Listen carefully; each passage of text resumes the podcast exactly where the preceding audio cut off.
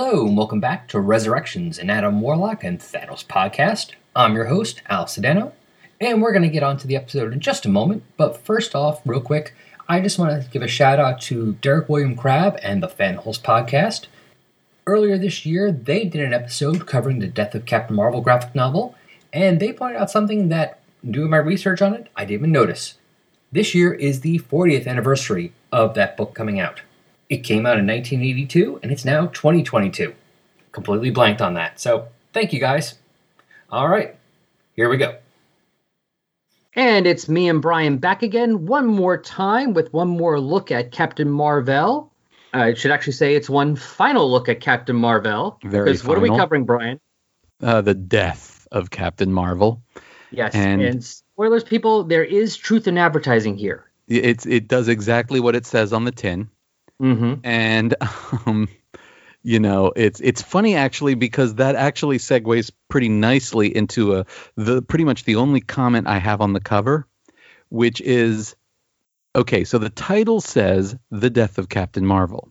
The illustration, very clearly a Jim Starlin illustration, um, especially if you look at Thor. He is a very he back in the 70s and 80s. Starlin had a very specific way of drawing faces, and you can really tell when it's his stuff. And anyway, the point is, there's an illustration here of Death cradling Captain Marvel. A, a, a, a shockingly emaciated Captain Marvel, to be honest, um, in her lap, and all of these Marvel heroes behind him Spider Man and Thor and the Avengers and Colossus of all people, but okay. And they're all like sort of in action mode and i think the sort of the the what is communicated to me through this image is these heroes will try to save captain marvel from the clutches of death so you have the, the words the death of captain marvel and then you have this image sort of promising you know potential salvation and it's like one of these is a lie spoiler it's the image Yeah. Okay, so that's the one you're looking at because I am reading. It's a reprint I got it picked up a couple years ago because I don't have the Oh. original graphic novel. This is a mm-hmm. reprint from I think like 1992. I thought I saw or six. 94 it says in here. okay and this one has Captain Marvel laying on a table, kind of like at a like like a morgue or something. yes yes And- yes Around them, they're all looking down or looking away. So we got on this one has Mister Fan going from the top and going clockwise. We got Mister Fantastic, Thor, Mhm. Doctor Strange, Captain America, The Thing, Spider Man, Wolverine, the Hulk. So again, like you said with uh, Colossus, all right. Mhm. uh, let's see, Wolverine, the Hulk, Iron Man, Daredevil, and Drax. Yes. Now, the only one um, I don't, I um, Wolverine and the Hulk. I'm not sure why they're there. See, I'm not Like- sure if they had ever had a crossover of Captain Marvel, the X Men. I'm pretty sure he did with the Hulk at some point. Okay, because I'm sitting here, I'm thinking, okay, so obviously the Avengers, there will always be a place for the Avengers there. Drax, obviously. We remember the Daredevil crossover uh, with Moondragon. Mm-hmm. Um, Spider Man is there appropriate to be there not only because of the uh, his his prominent role in the Marvel two in one annual that uh, completed the Thanos War storyline way way way back when that you and I covered with John, Mm-hmm. um, but also because he he has a, he has a small but um, powerful role in this in this uh, yes. Graphic novel. So anyway, I guess my point, and then you have like uh, Doctor Strange and Mister Fantastic. They're there because they are in, again they they have an actual role in the story to be told. I I have that one. I'm reading mine in the um in the uh, it's the final uh, part of the Captain Marvel by Jim Starlin, the complete collection. Okay. It's the final uh the final uh, uh story collected in there. Well, but at the very sense. back of the collection, it does have like the little bonus features, and the cover you're talking about from the 1994 uh, Okay. reprint um, is is there. So I'm getting to look at it right now. Okay. So good. So at least yeah, and I, I don't have that yours image in front of me, but I but I've seen it enough times that I It was the original one, it. and it's the one that they are using as the um, it's the one that they are using as the quote unquote cover, the first page of that portion of the collection here. So okay. but yeah, I, I've seen that so many times. I know that one. Yeah. Oh man, I remember seeing it in on the shelf in the comic book store back in 1985. So, I guess you didn't. Obviously, though, you since you told me off mic before that you have first time you've read this, you obviously Yes. didn't pick it up then. I did not because it was a graphic novel They're and first. those were those were very but they were very expensive and I wasn't really into Captain Marvel. I didn't know too much about him at the time, so it didn't draw me. The only Marvel graphic novels that I uh, bought back at that time, the only ones I sprang for as it were, were um uh, the New Mutants. Uh huh. I was about Uh-huh. to say, I'm guessing that one, and let me guess the next one probably. Okay. Which Oh, I'm saying the- was saying the next one that came out. which was which one? Oh, God Loves Man Kills. Man Kills. Yeah, that those one. The, and those were graphic novels number four and five. Yep, no, and also because it was the newest at the time that I bought it, and like it was like, oh, okay, fine, I'll give it a try.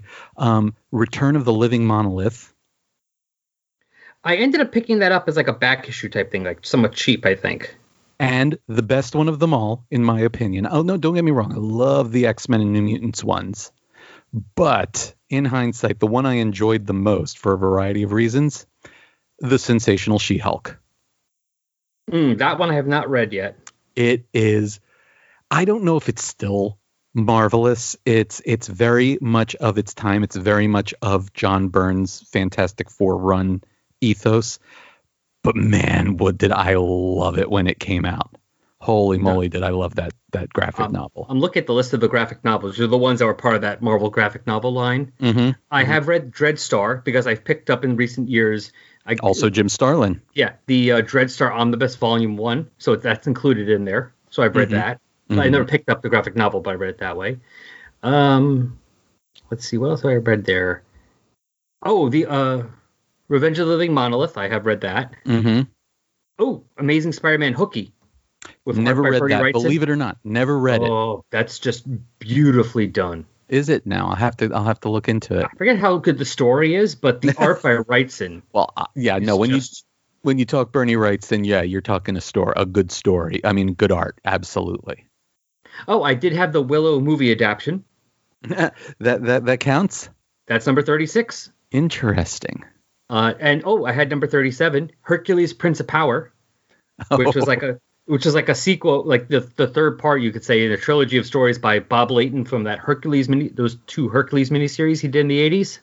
okay, and then he sort of completed it that way, Yeah, kind of like that. Kind of like wrapped it up, wrapped up that story more or less. And rather like uh, rather like this uh, Death of Captain Marvel one. It uh, it wrapped up like you like we we we already covered 34 and 35 from the 1970s, and then he came back all those years later and completed it in this graphic novel. So that appeared to be a popular thing to do. Yep. Oh, and uh, Cloak and Dagger Power Pack. Uh, of course, because of course, because you're Al and it's Power Pack, and Mhm. yeah. But that's enough of these graphic novels. That's another episode, I'm sure. hmm Let's concentrate on this one: the death of Captain Marvel.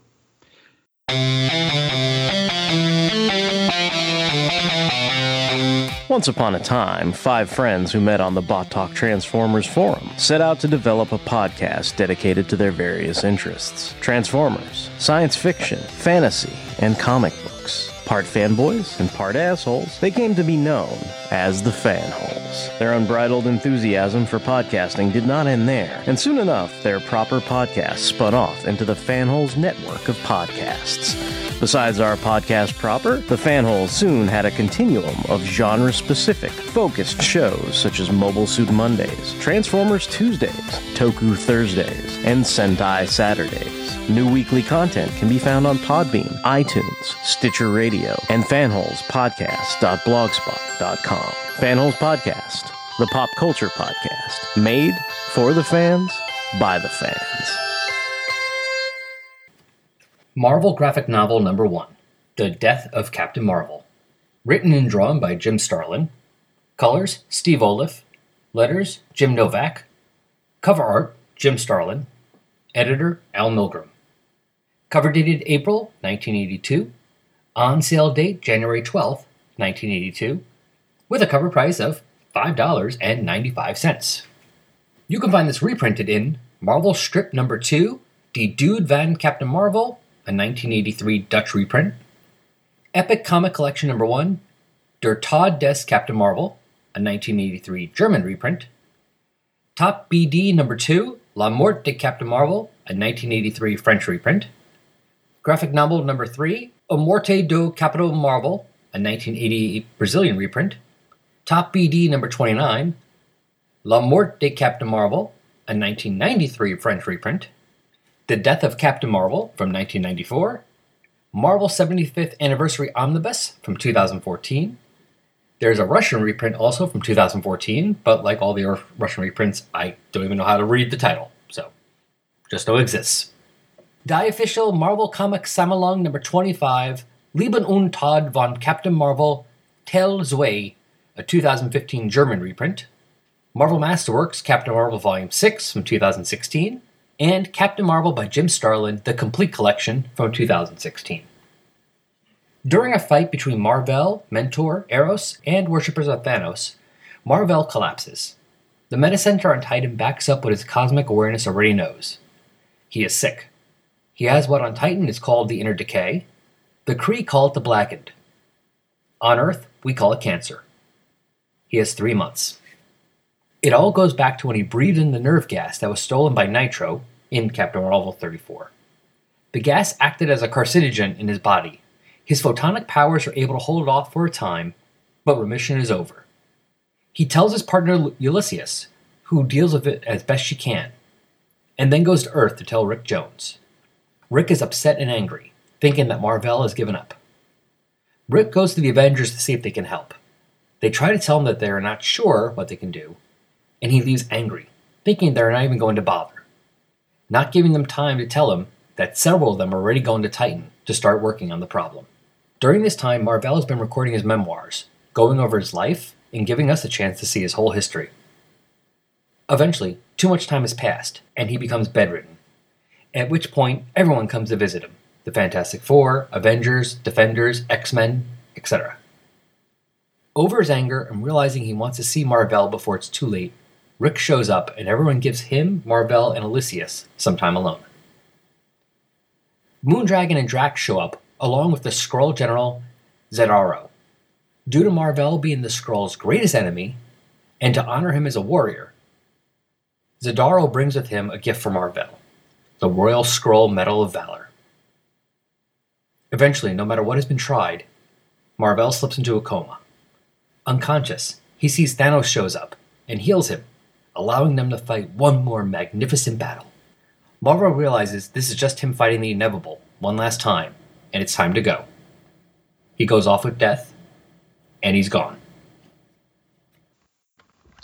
So yeah, so we start with we give everyone a, a. I like how they do this with him doing a little autobiography. So it gives everyone a history of him. So if you've never, if you didn't read those early issues of Captain Marvel, especially at this point in '82 where they were doing reprints, right? And and the you know back issues wasn't a thing that was easily available to everyone. So yeah, they wanted people coming to this graphic novel to have some sort of sense of who this character is and what he's gotten up to.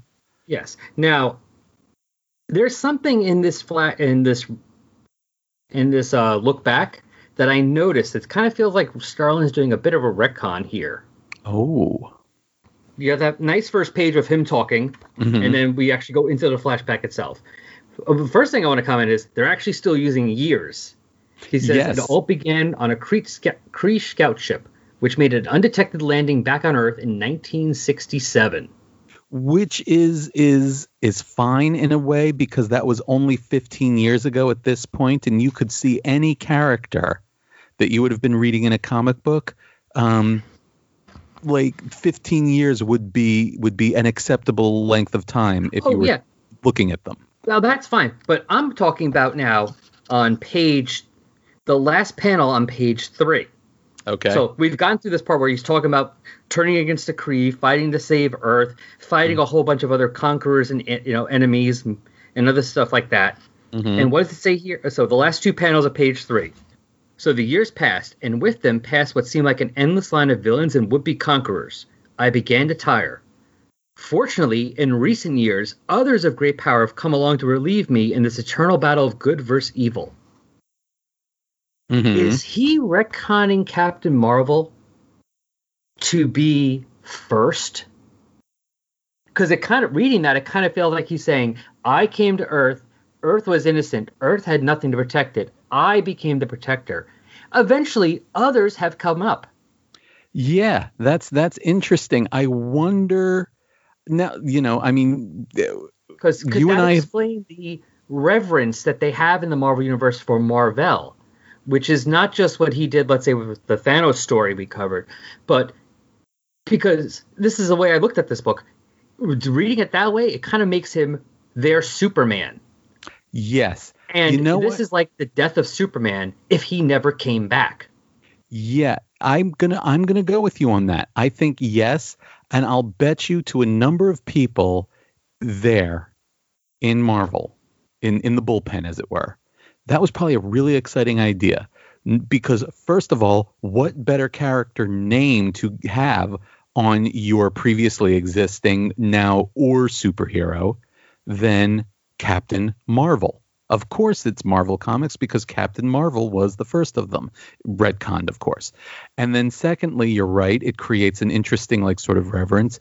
And third, it does allow them to keep the rest of the Marvel universe. Like, they can then do that whole comic book time thing and keep the rest of the Marvel universe relatively young, Yeah. right? Because in the Exactly. early 80s, Franklin was not 15 years old. No, no. Franklin was still five Right. or So- four and a half, one of the two. Right. So you can absolutely, yes. Yes, that actually um, works out fascinatingly. And it's a very exciting idea. And I can see a lot of people had editorial committed to it properly. That could have been a very uh, cool sort of concept, but they probably didn't feel a need to commit to it editorially, given that the only character they would have really had to worry about in that sense would have been Captain Marvel, who they didn't have to deal with after this. Yeah, I mean, they kind of handle it in a way of just not saying anything about it either way, so you can kind of go with it. Right. you know, exactly. it doesn't you know, you just go with it. That's what ha- kind of go with that's what happened, but but they didn't really go out of the way idea. to retcon everything. You know, actually put a whole storyline showing him there, but they actually aren't haven't done anything showing he not being there either anymore. Yeah, no, and yeah, sorry, go good, on. Good catch. I missed that when I read it, but now that you mention it, that makes perfect sense for this moment, and I can also see, yeah, I like that idea.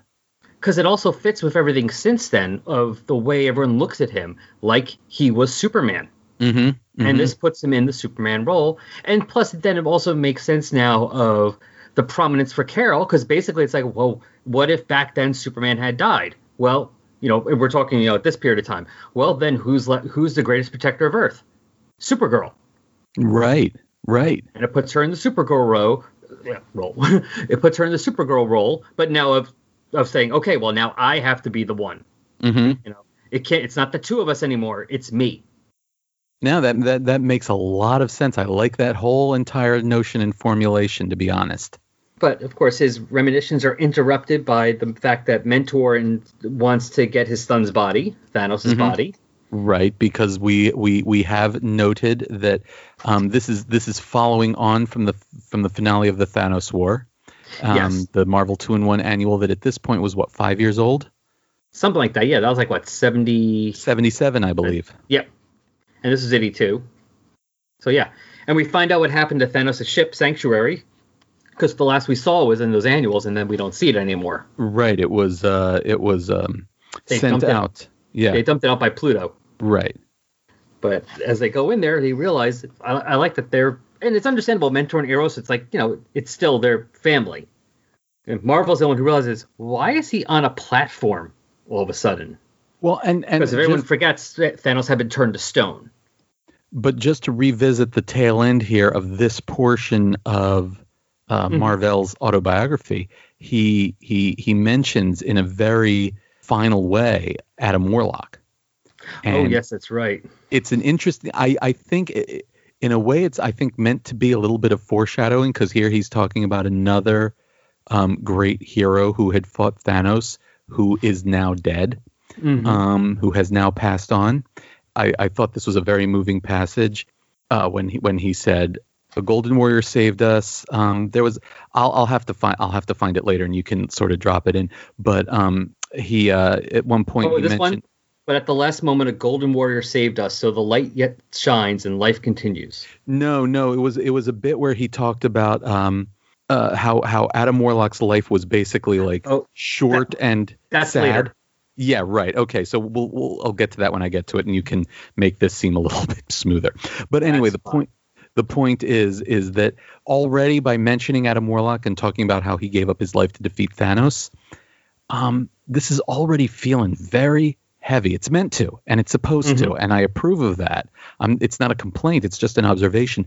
But just the conscious effort that Starlin is putting into creating an appropriately funereal mood. I think that's how that's pronounced. Yeah. Um, one of those words I've never heard said out loud, only seen, and the only other place I've ever seen it, Doctor Who, when they wrote about the end of the Fourth Doctor's very long uh, time as the Doctor, and Tom Mhm. Baker left the role, and and his last episode, Logopolis, aired in 1981. They were they they uh, reviewers at the time mentioned um, how that that entire story felt very down because it was the end of an era and it was the Oh, yeah. passing of an of, of an iconic torch and so they I'd heard that episode referred to as fun, fun, funereal or funereal or s- the adjectival form of funeral basically yeah, I've never heard it pronounced either, so, So- I'm gonna go with whatever you said because that sounds Okay. good to me. I'm going to go with funereal because I, I like saying it that way better. So if I'm pronouncing it wrong, um, pretend I'm not. So anyway, but the the point is Starlin is creating a, a good funereal feel for this whole story going forward.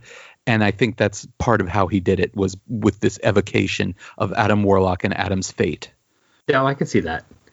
Now they get attacked by Thanos' worshippers. Mm, worshippers, good, good call, good. First time we've heard that. We've often Yeah. referred to Thanos as henchmen, but this is the first Or time we've thralls. Yeah, no, no, no. Worshippers works. You know, his But, cultists, well, I'm saying we've, they've been called thralls before, but now it's worshippers. Yeah, And again, this is now I know this is kind of goes with what he did when he became protector. You know, Eon gave him cosmic powers. Mhm. But in this fight here, this is very much a Superman thing.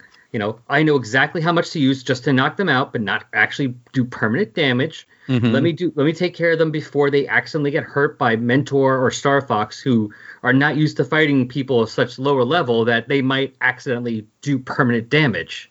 yeah. No, that I hear that. I've- Especially for the I've- Superman of the time. right. this It is is very very- much. Yeah, very much a Superman uh, uh, uh, point of view. One I've always like wondered how it works in the long term, but you know that's a different Yeah. argument to be had. But you know, like like in the here and now, yeah, very Superman point of view. But of course, we also get that little uh, hint of what's to come in here when he says, you know, when he realizes it's like, you know, I had hoped to sit this fight out. Well, Mhm. why? Why are you hoping to sit it out? Well, I think that and also. of course, we're going to know now. We're going to know. But I mean, if you didn't know why the, when you first read it, But I, I think not just that, because I think this also harkens back, and you may not have this in your in the one you picked up, but the collection here reprints right after the cover. It reprints a little note from Allen Milgrom, the editor. I thank Jim Starlin for his extraordinary portrayal of Marvel's adventures, including this, his last. But he also notes, and this is very central to Marvel's character. Um, he showed the greatest courage in his warrior's heart, the courage to change, and he sought a path of peace. It was a path circumstances seldom allowed him to follow, but the desire was there. And so I think that's like another thing they're trying to make just really central to to Marvel's character here, which is that he doesn't want to fight. He never wants to fight. He will when he feels it's necessary, when he is forced to, when he has to. But given the whenever you give him the choice, he will choose not to fight. And I I got the sense that was why he had hoped to sit this one Uh, out because could be a too. As a baseline r- rule, he does not want to fight. Either way, the fight is over now. Mhm. Like I said, this is where we find out that they're worshiping Thanos, hmm and of course, Mentor loses his, you know what. And really worshiping him like in a, in, in in a very familiar way. They're awaiting his resurrection. Hmm. Yeah. but they kicked them all out, and that's when we first get the actual whether or not the other one was a hint. Here we get the hint of something going wrong as Marvel basically falls to his knees, hacking and coughing, Coughing and up blood, functionally speaking. Yeah, Yeah, no, absolutely. Yep, Yeah. and and that's that's that was interesting. Yeah, like it's pretty much like okay, he's he's being a little bit cagey. He's like, um, is perhaps Isaac's meta center can be of some aid, perhaps, but I doubt it. But see, he's not, still not saying anything. Yeah, he was scared to be. He did want to admit it fully, but he knew it. He already knew the answer because of his powers. Mm-hmm. And uh, Yes, I like cancer. cancer, or as they call it on Titan, the inner decay, or as they call the Kree call it, the black end. Yeah, I, I like how they did it that way, kind of like bring you two cancers. Like we call it the inner decay, they call it black end. Mhm. Earthmen call it cancer. Mm-hmm. It's like just letting us know, yeah, that's what it is, and Mhm. we see what caused it, which is why we read Captain Marvel 34 and 35. It was that Ex- nerve gas that he breathed in when fighting Nitro. And uh, uh, he believes actually that he's actually been fortunate in that the photonic power uh, generated by his negaband wristlets um, has helped him fight it off and survive longer than he might have otherwise he would have as he says in i probably should have died years ago Although we will find out whether or not that was a good thing later on in the issue. mm-hmm mm-hmm And of course, here's the hard part of anything like this. Mm-hmm know, does your you know your wife basically know? And it's like yeah she was new to me like where did we meet her where did she up- come from she shows up at the end of the Captain Marvel series. There's Ah. a story where basically Isaac has kind of been corrupted by have been corrupted by Thanos. Thanos left like a plan afterwards. We'll actually have covered this already in a few episode a few episodes previously on the Mhm. show with me and Sarah Sentry and S.E. Fleenmore. Ah, We're going to be covering these. But yeah, so that's where he met her. Right and she actually was working for them for the villain for but eventually he basically convinced her to change Here was the one little, little tiny detail that kind of um, I had a little bit of a problem with. Uh, is here. Um, now they're setting up. They're setting up basically the conflict for the rest of this story here, where he and Isaac are talking, and Isaac's basically like, um, you know, what what what can you do about this? How will you fight it? And Captain Marvel's basically like, I don't know if I can. As he says, terminal disease fighting is a little out of my league. I'm a warrior, not a doctor. And okay, so it's that whole like like like like fighting versus acceptance sort of thing and that's the conflict for the rest of it but there's a little line here that kind of made me sympathetic to uh, the uh, lex luthor of batman v superman uh, for a moment because he he says here um uh, when when uh, uh, isaac uh, isaac uh, when mentor suggests uh, contacting the Kree to see if they can have any help to offer him in this fight against the cancer or against the black end. Um, Captain Marvel says, No, war has always been the Kree Empire's chief preoccupation. They've never had the spare time or resources needed to find a cure for the black end. They're a lot like Earth in that respect. At which point I was like, um, screw you, alien, judgy much? which I, you know, I don't think was the reaction I was meant to have, but that was basically I was like, you know, standing there on Titan judging us. Get lost. Uh, but anyway, like I said, that was a minor, minor detail, little throwaway Yeah. line because what we're really setting up here is he needs to find a way to like his end see, he he's realizing the extent to which his end is kind of inevitable and while he his instinct i think is to fight this terminal disease yeah. Like that but yeah no i know what you're going with that. But yeah because i'm wondering if actually with his cosmic awareness does he actually know what the end is going to be no matter what?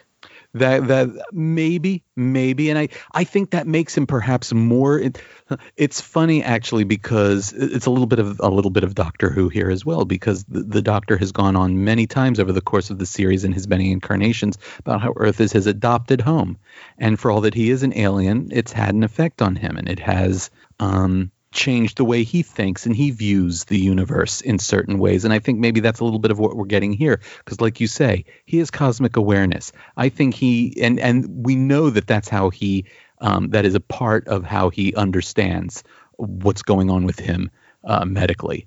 The inside of his body is as um, an open book to him the way the, the rest of the universe is. That said um, so he's probably inclined for that reason to um, to acceptance, to the end is inevitable, and best resign myself and, and find a peaceful way to go. But as, as we will see as this issue goes on, because he will be visited by many of his Earth uh, friends and loved ones, and they they're they have a very different outlook on that uh, on that future. And I think Yeah. that's a part of him too at this point is is the acceptance isn't hundred percent. No, no. For one thing, he hasn't really said it out loud, and that's something that I think does help with accepting things is actually saying it out loud to somebody, Right. which right, he right. did to Mentor, and now I'm on that page where he's telling how do I pronounce her name? Uh, Elysius. Elysius. Okay, Yep. where he's telling her, which by the way is a beautifully done page. Beautifully done. Beautifully done with with no words, no dialogue. You just see like it's all body language and it's alternate alternations between Mar-Vell and Elysius um, just telling that moment in their body language and then mentor observing this moment from the window until he decides to give them their privacy and he turns away and leaves and it's just it's a very sensitive and um, beautifully done page for sure Yeah, no, it's beautifully done. And then he's back to doing some of his autobio tape, uh, uh, you know, autobiography tapes. So he talks about how he merged with Rick Jones mm-hmm, mm-hmm. and all that fun stuff, and Yon-Rogg died.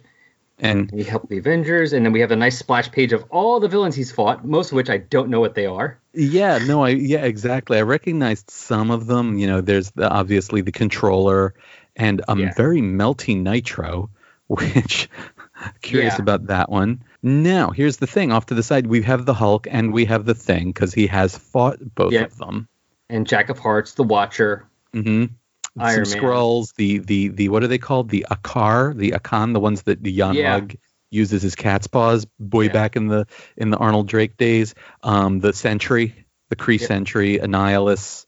The Stranger, hmm Ronan. Uh, we got. I think that's Orka, the killer whale, the orc, the, the Atlantean character, The- the, the other giant one.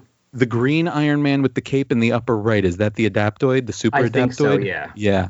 So, and of course, Even the. Submariner. Even the Yep. Submariner makes an appearance because who hasn't he fought really? And I think the guy, I'm, I don't know if I'm right or not, but I kind of want to say the guy right in front of the thing is Quasimodo.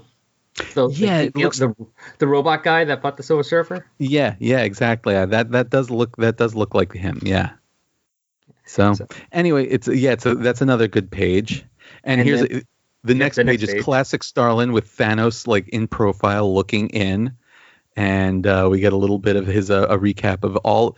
I just love. He began with an army of an intergalactic army of thralls. Then there was that massive mind control experiment and the cosmic cube and so many other schemes and plans. And my brain in, instantly filled in silently and shenanigans. Yeah. and we have, and Starlin managed to put in everyone that matters to the stuff he's done, whether or not Marvel fought them or not. Because I mean, we have the Magus, Mm-hmm. With And- Mantis. yeah, and the uh, magistrate, or I forget her name, but she was basically the human in charge of the Universal Church of Truth. Mm-hmm. Mm-hmm. which had nothing to do with Marvel. And behind Adam Warlock, I think that's the Man Beast, Yeah, yeah. which again, nothing to do, nothing to do with Marvel. Right. Pip the troll too. Nothing to do with Marvel. Well, at least he met Pip, Okay. I mean- okay. Com- comatose, you know, you know, lobotomized Pip, but he met him at least. And, Yeah. You know, so I mean, at least he met that person briefly. Briefly. He no, buried him. no, you're right. And we have a gem. Ooh, a gem, an infinity gem. Hmm. in a cube. But yeah, and then we had the whole uh, a quick rehash of the Mar- Avengers annual, and the Marvel 2 1 annual, and Thanos just tried to destroy all the stars. Yep.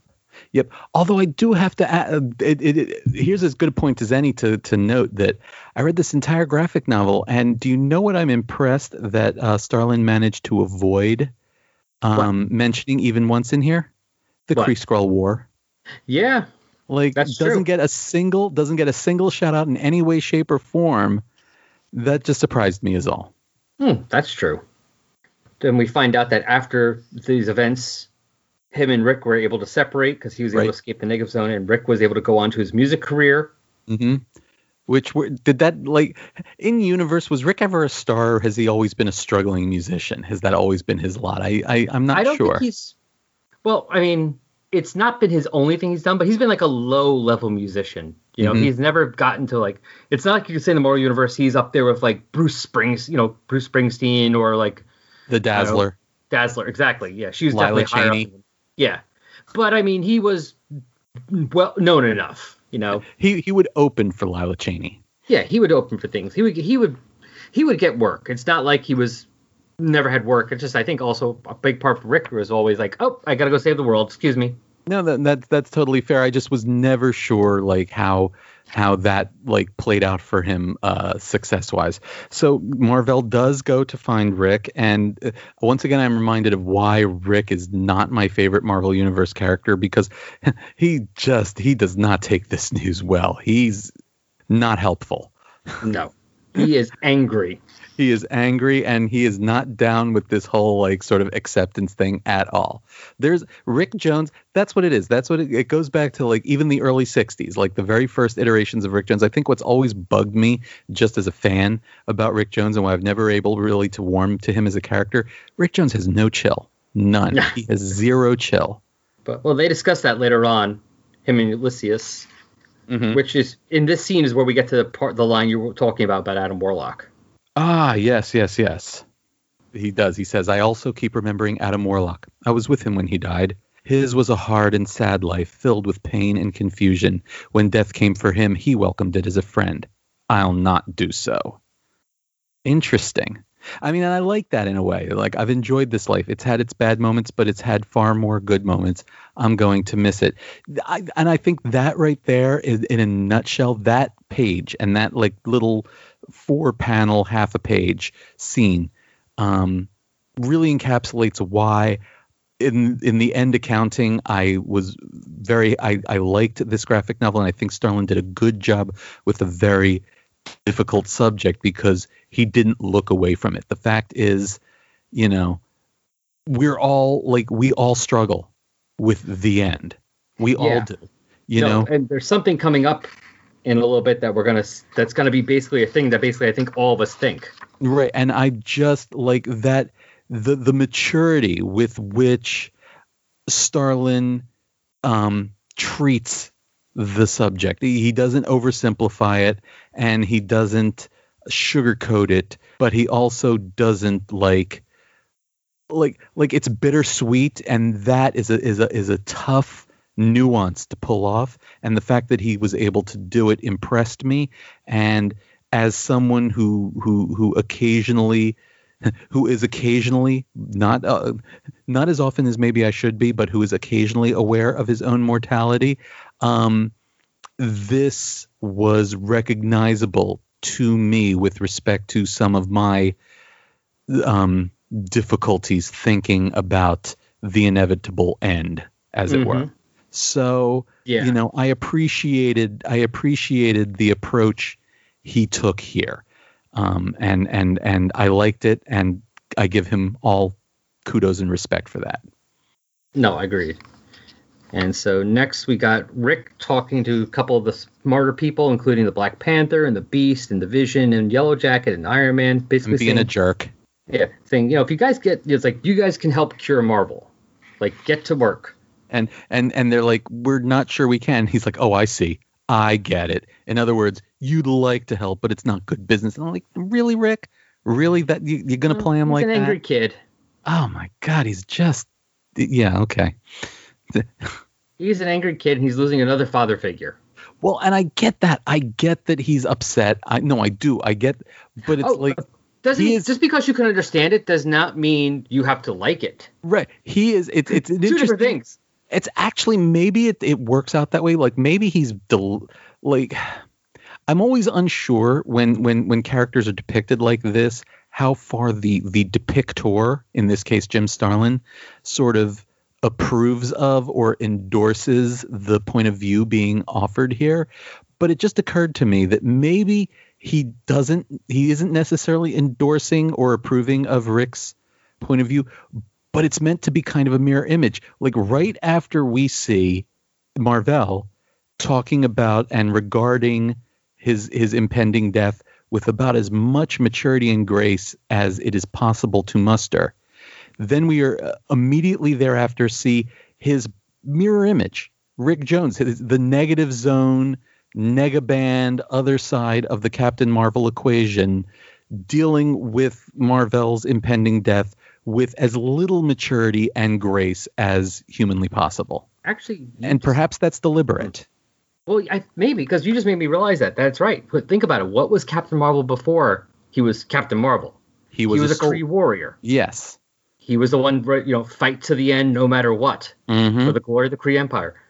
Rick's young him, fight Yeah, to the end, no yeah. matter what. What do you mean you're gonna say this is what's happening? No, fight. You fight to the bitter end. And, exactly. and if you're not gonna fight, well, then get the hell out of my way. Mm-hmm. He is actually being the mirror image of him. He's the younger version of him. Yeah, he's yeah him with minus the cosmic awareness, basically. Yeah. So now we have that part, and I do like this part, uh, this that next page where we get the uh, the news going out to the universe Mm-hmm. mm-hmm. because we get some stuff that's going to come up later in this issue, but also some like stuff some stuff that also that's interesting, and also some stuff that kind of makes me go with my Superman thing again. So it says the news is mixed. Sorry, the news is received with mixed feelings, and we see the Skrulls. Mm-hmm. And then here's the part about Superman: shock and dismay. We just see normal people watching this on the news Mm-hmm. which normally like wouldn't have expected that to be, have be the res, res, uh, response from the world, which is it's kind of implying here. Yeah, But- exactly. Exactly. If it's Superman, it is that's strongly appropriate. No, absolutely. This is a strong, strong, strong analogy that you're uh, you're you're you're convincing me with your argument here that this is meant very um, strongly to be a super Superman analogy or allegory, as it were. Yeah. And if you didn't have enough reason to hate the Supreme Intelligence, his response: joyous triumph. Yeah, supreme intelligence is, is a big Yeah. dick. yeah, we don't have to go through all of them, but who do you realize who's underneath the Supreme Intelligence? I was going to ask, is that Lou-Ann? I think so. Okay, but Mar-Vell wasn't anything to her, was she? Maybe. Uh, was, I, I mean, don't- she was Rick's. She I- was Rick's girl. Yeah, I, I don't know if maybe that's just because of his connection to Rick, or maybe because what he did to help her. Okay, that could be. That could be. You know, Yeah, he- yeah. He was the person who actually saved her. No, you're you're you're right. So no, you're absolutely right. So, but yeah, I, I that was I saw that panel and I was like, that's Lou-Ann. I think. Yeah, and so now we, we touch on, you know, time has passed. Marvel is actually losing. You can see it more and more in his face. Yeah, and I like that. I like that he mentioned. Um, uh, it's given me an excuse to get out of my old red and blue leotard. I'm afraid I've lost too much weight to look anything but silly in it. And it's like, that's a lovely, lovely little, t- like a lovely little bit of reality, like just to put in here. I love it. Yeah. And then his talk with Star Fox. Mm-hmm. Basically, it's like, I know Is you he care Star about Fox yet, or is he still exclusively Eros at this point in I, Marvel he's but I history? call him, Okay, It's in my head, Star Fox. But yeah, I don't think he becomes Star Fox till he joins the Avengers. okay. So he's just Eros here. But yeah, basically, it's like, I know you care for her. Please look, up, watch out for her when I'm gone. Mm-hmm. She's gonna need a, no, she's gonna need a friend. Mm-hmm. So And her and friend. yeah, And it just leaves him in tears. yep, absolutely, And then we have absolutely. little background about her in case no one knew, like you didn't know who she was. You at least have an idea now. Mm-hmm. You know, they fought, they were formed, you know, basically changed minds. And then they they fell in love, and they dreamed of a future that is now not to be. Although he's wrong here, Mm-hmm. but now our plans are yesterday's dreams, and our children are what might have been. Well, they will have kids Yep, after yep. he's dead, but we're going to have uh, Genis-Vell and Vi- Phyla-Vell and Phyla, well, a version of Phyla still running around. And and yeah, I, and I've I've been meaning to read the uh, the Genis-Vell series by uh, um, Peter David, the the pair of series, as it were. Yeah, the one that, came, that started up after Avengers Forever. Correct. I enjoyed it. Yep. Um, well, it's Peter David. How could you not? Yeah. And and here is the rage, and and you know he's not. He wants to accept it gracefully, but he isn't quite as stoic as as he would like because the pain comes and he just lashes out and destroys some machinery. It's a moment. It's a And- that's a tough moment. And that last that last set of panels on the last half of that page, that's something I can relate to. And I think so probably most of us view it Yes. this way. He Yes. says, it's not as if you've been singled out for this.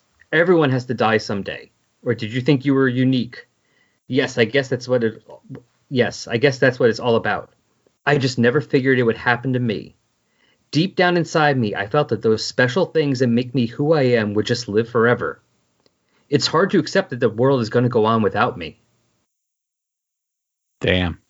Yeah. Yeah. No. It's, and I mean, that's kind of you're right. That what we spoke. know. that spoke right we know to me. ourselves from when we're born or not. What whatever type of person we are, whatever we know you know, we're always in our own skin. Mm-hmm. These are the things we know. And it's like this is not going to exist anymore. Right. I mean, for I, I think that's something. I mean, I can't say everyone, but I know for I'm sure that's probably something that a lot of us can go. Yeah, I kind of get that. Oh, I really got that. Like that. That those were words. I mean, I- personally, I've I got it. I've I've thought words very similar to that myself on more than one occasion. So that whole passage, yeah, he really spoke to me with that one. Yeah, and mentor checks in because even though Rick was angry at those heroes, most of them, you know, he didn't give them a chance before when he stormed out on them. Just most of them say, uh, "We've already made arrangements. We're gonna go, we're trying to we're working on this now. We're already going up to Titan to try and work on this problem." And Mhm. mentor walks into a room where we have Thor tapping into his Don Blake identity, me- medical knowledge. I'm assuming. Mm-hmm. uh, the Beast, Mister Fantastic, and Doctor Strange trying to work on this. But the problem is, what was a good thing before the nega bands, Mhm. because of them keeping the cancer in check for so long, the cancer is now able to overpower it. Right. But he needs them now to live. Without them, he probably would die within a few hours. Right. So you can't take them off, but the cancer's too strong to fight now otherwise. Exactly. Or as the Beast puts it uh, very succinctly, the one thing that's keeping Marvel alive is also keeping us from curing him.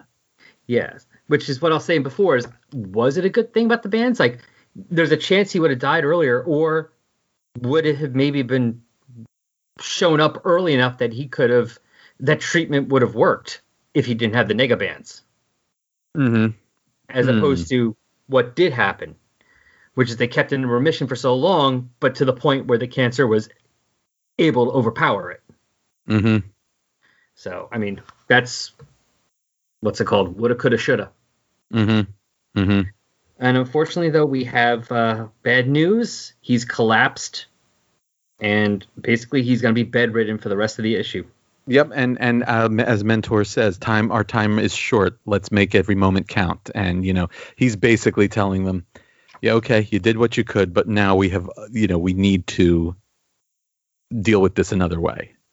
And so now, basically, it's the end coming, and now it's time for the visitors. Mhm. And we get a splash page of a lot of visitors the X Men, the Avengers, the the Defenders, the new Defenders, um, the old Defenders. Ghost Rider. yep. There's some fun interactions here, too. I mean, Spidey and the Torch chatting. Uh huh. Makes sense. Uh huh. It looks like the Hulk's hitting on Tigra.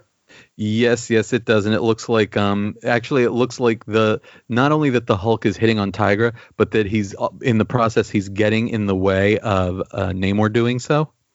And it also looks like Devil Slayer's like wasn't paying attention. He's trying to stop Hercules from hitting on Tigra. Right, and so is Iron Man. I think Iron Man is also attempting to. uh I think he's just trying to hold Hercules back, or Right. maybe he's trying to hold Hercules back so he can look cool. And Franklin's even there. Oh yeah.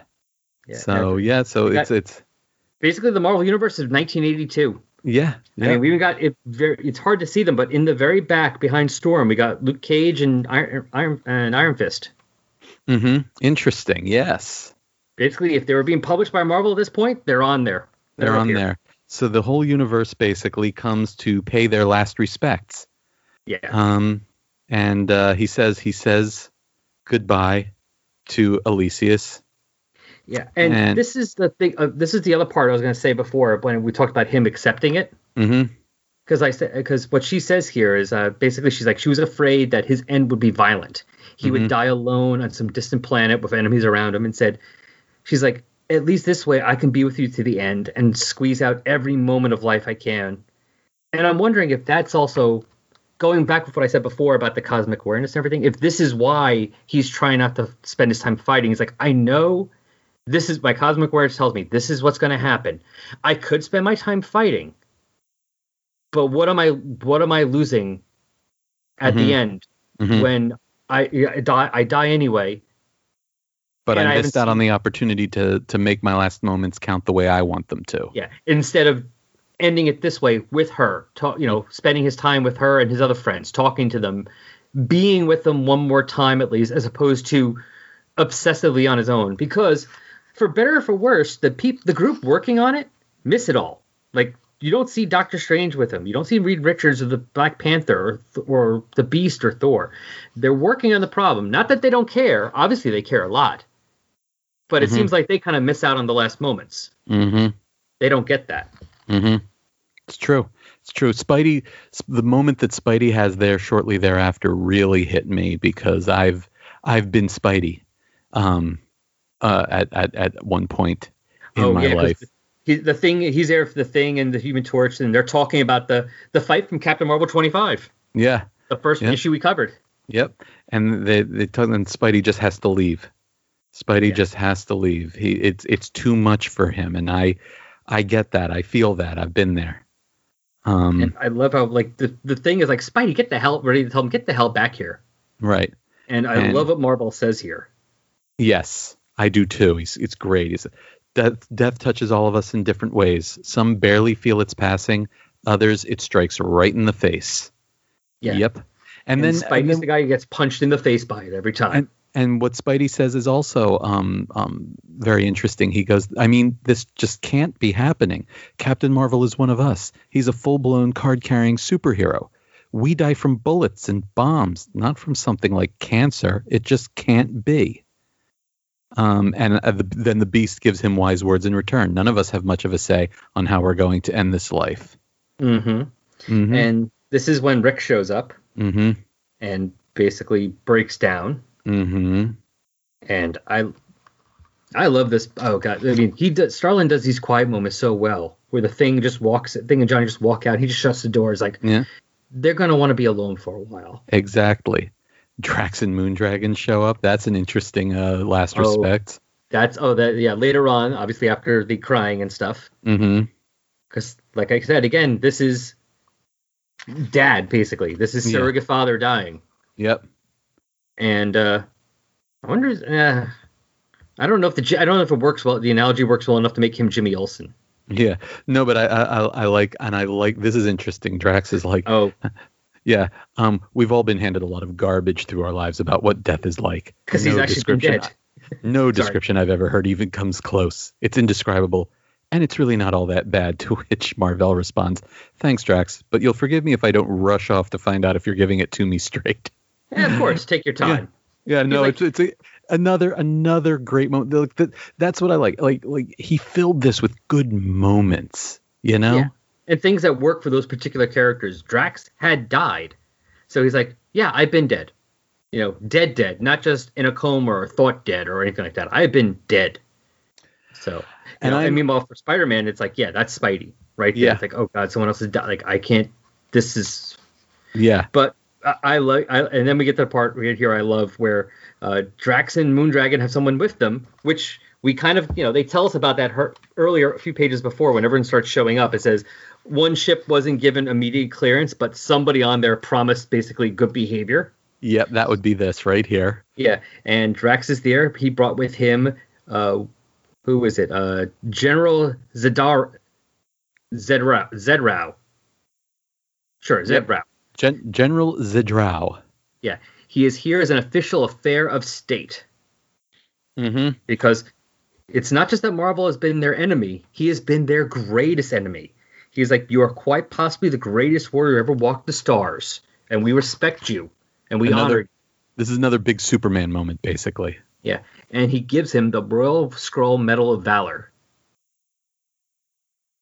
And that's a really nice that's a really nice little bit here then after he leaves and and and and rick's like well gee that's nice. Why wouldn't the Kree do that? And you know basically Mar-Vell points out how the Kree like consider him a traitor. And it's like it's that is always that's always been an interest a, a good thing that i liked that marvel did throughout its universe. Like even going back to the 60s i guess which is that like when we first got the sense of the Kree and the Skrulls, and it's like it would have been so easy so easy to do Kree good, Skulls, Skrulls bad. But the fact that they made the Skrulls, like I'm sorry, that the fact that they that they decided to depict the Kree as so corrupted as well, Yeah, right? there's no it's like good. There's no good side. right. I mean, and I mean, and then they continued that into the 70s when they introduced the Shi'ar. It's Mhm. like for all for all that the Shi'ar had Lilandra, you know, the love of Charles Xavier's life, like let's face it, the the the the Shi'ar uh, um, Imperial Guard, they're they're a bunch of jerks. Oh God, yeah. So Uh, so yeah, so like I like that they don't just make it black and white, you know, that oh these are the good guys and these are the bad guys. It's like no, no. No, no. Everybody's everybody's got shades of bad basically. By the way, just want to point out what happened here. Mhm. Same thing in the Captain Marvel movie. The I mean, Grant, the Marvel character in that movie, Yeah. honored by the Skrulls, Right. hated by the Kree. Right. Exactly. Yes. I mean, it's not ex- obviously it's not an exact one for one thing, but you know they took that they took a lot of the big points of like yeah at the end of their life, Mar- at the end of their life, Marvel was honored by the Skrulls and hate and the Kree were still like screw you. good good and that's a good thing. Yeah. Very cool. But unfortunately, this seems to be the last good moment for Marvel because a little later, uh, Eros shows up to tell his father Marvel has fallen into a coma. We're too late, just as it has in every other instance in human history, basically. They could not cure cancer. We have failed you, Captain Marvel. And at midnight, he he he meets, he drifts away, and he hears Mentor say, "So unfair, so unfair, so unfair, unfair, unfair, unfair, unfair." And then he meets Thanos once Yeah, he again. actually tur- I mean, I like how this this cha- I can see this being cinematically done of like Marvel's face, this lower part of the panel where Marvel's face is laying there, and then it starts changing and turning into the face of Thanos until it's the stone face of Thanos in the basement. yep. Like And- I could see that dissolve like being done on like a movie or something. Mm-hmm. And Thanos shows up, and all of a sudden the room's empty, and he's like, "This is not the way you need to go out. Let's fight." Yeah, for you, death should be a glorious event. So rise, Captain Marvel, and Captain Marvel is whole again. And um, Thanos is like, "You will. I have returned from the darkness for one last magnificent battle."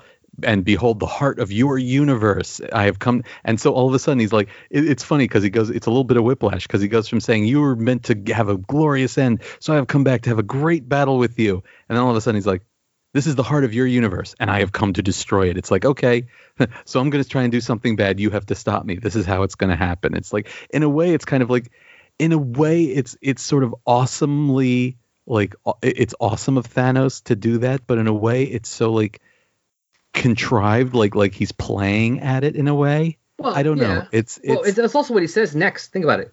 I have come to destroy it. Why? Because I am Thanos. And because you are Captain Marvel, your job is to try and stop me.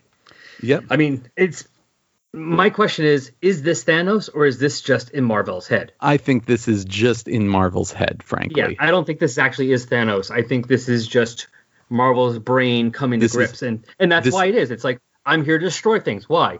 Because I'm Thanos and that's what I do. And you have to fight me because that's what you do. Mar- Marvel will go to his end, but he will go to his end with one last defeat of evil, so to speak.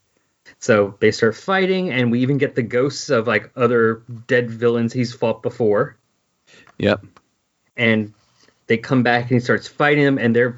It's a very Starlin trope of like these creatures made out of stone. Yeah. Yeah. Yeah. So, like, they, because like he hits them and they're shattering. yes. The best part is though, as he's breaking, like he's punching them, so the heads are coming off, and it's obviously not blood and guts; it's just stone. So it's just and like a and, statue. and, ro- And like they're a little still a little peg, a little peg that their heads sat on. yeah, and they're still talking.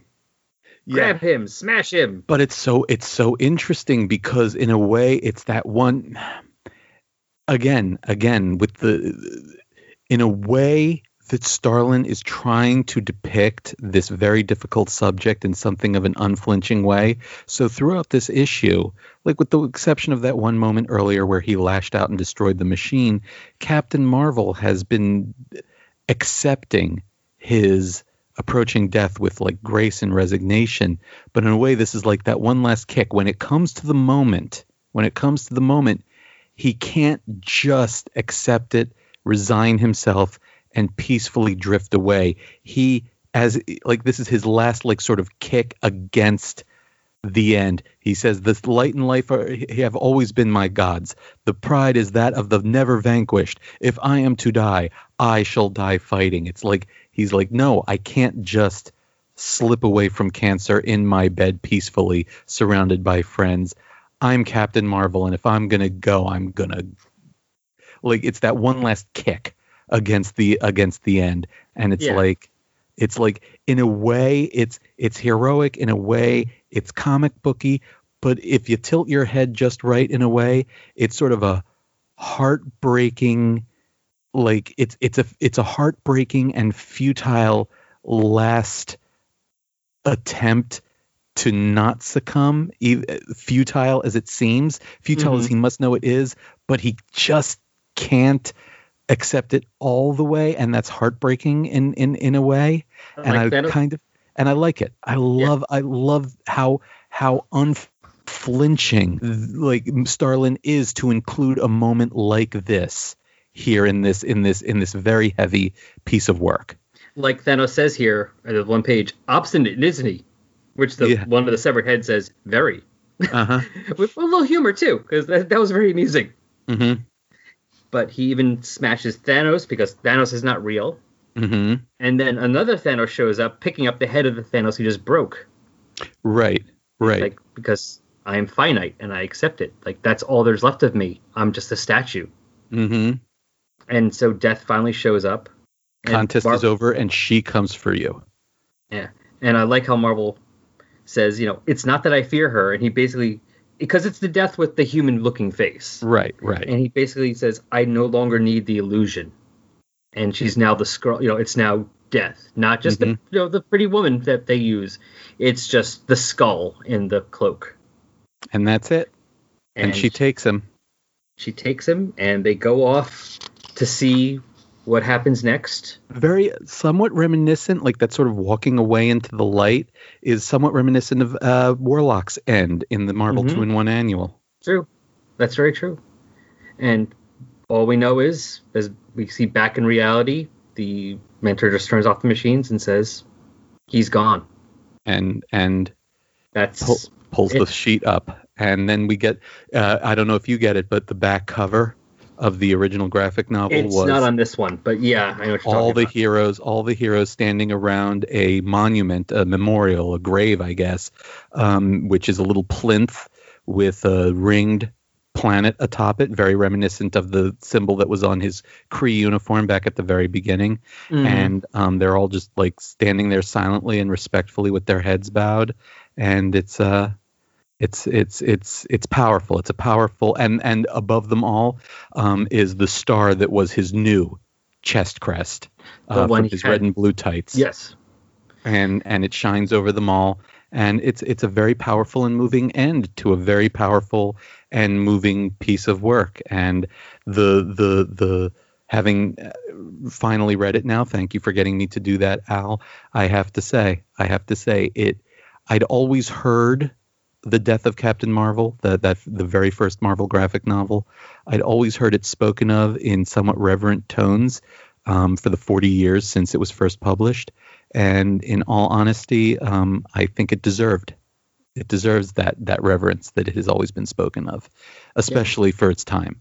Especially for its time. Like if you judge it by the standards of 21st century comic book making, it maybe is a little primitive. It maybe is a little clunky, but f- for 1982, it was as bold and honest a piece of art, possible.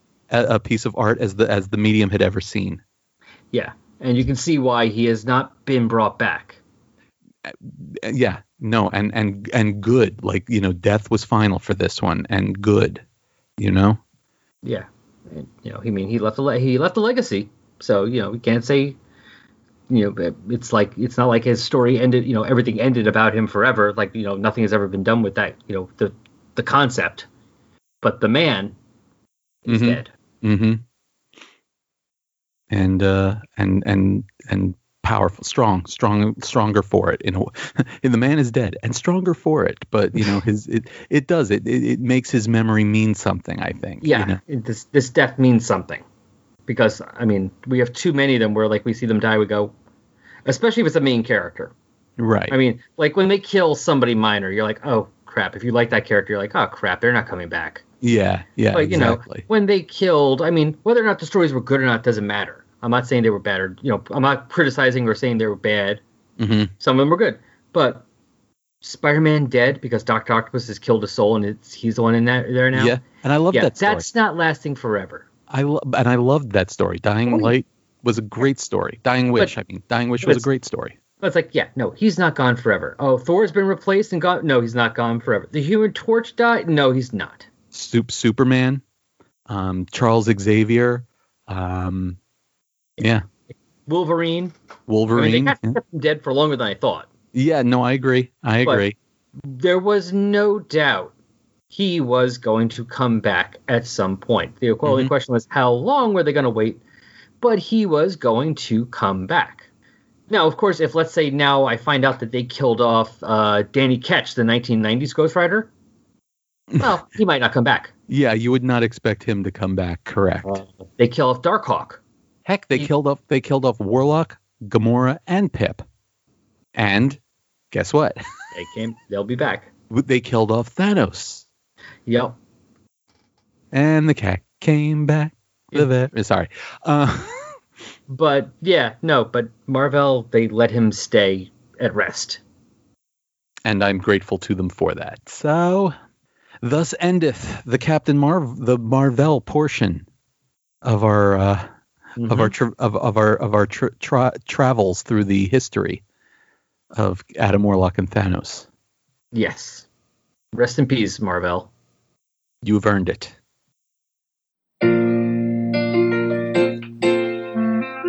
Afternoon, everybody. Ryan! How's that baby treating you, Mr. Daly? Like Thanos snapping his fingers at my bank account. In that case, how about a beer on the house? Sure, gotta give my mouth something to do between podcasts. Say, Ryan, I don't get how you have so much time for podcasting. Doesn't your wife want you spending time with the baby? Would you? Truth is, I think she's a little worried about how much time I'm spending with the kid, ever since his first words were Dagobah system. now she wants me to go out and do something mature, something productive, and most of all, something lucrative that can support the family. So you're going to. Podcast about Cheers, yeah. That kid's not gonna start college for 18 years. I got time. Cheers Cast, the podcast where everybody knows your name. Coming soon to the Fire and Water Network.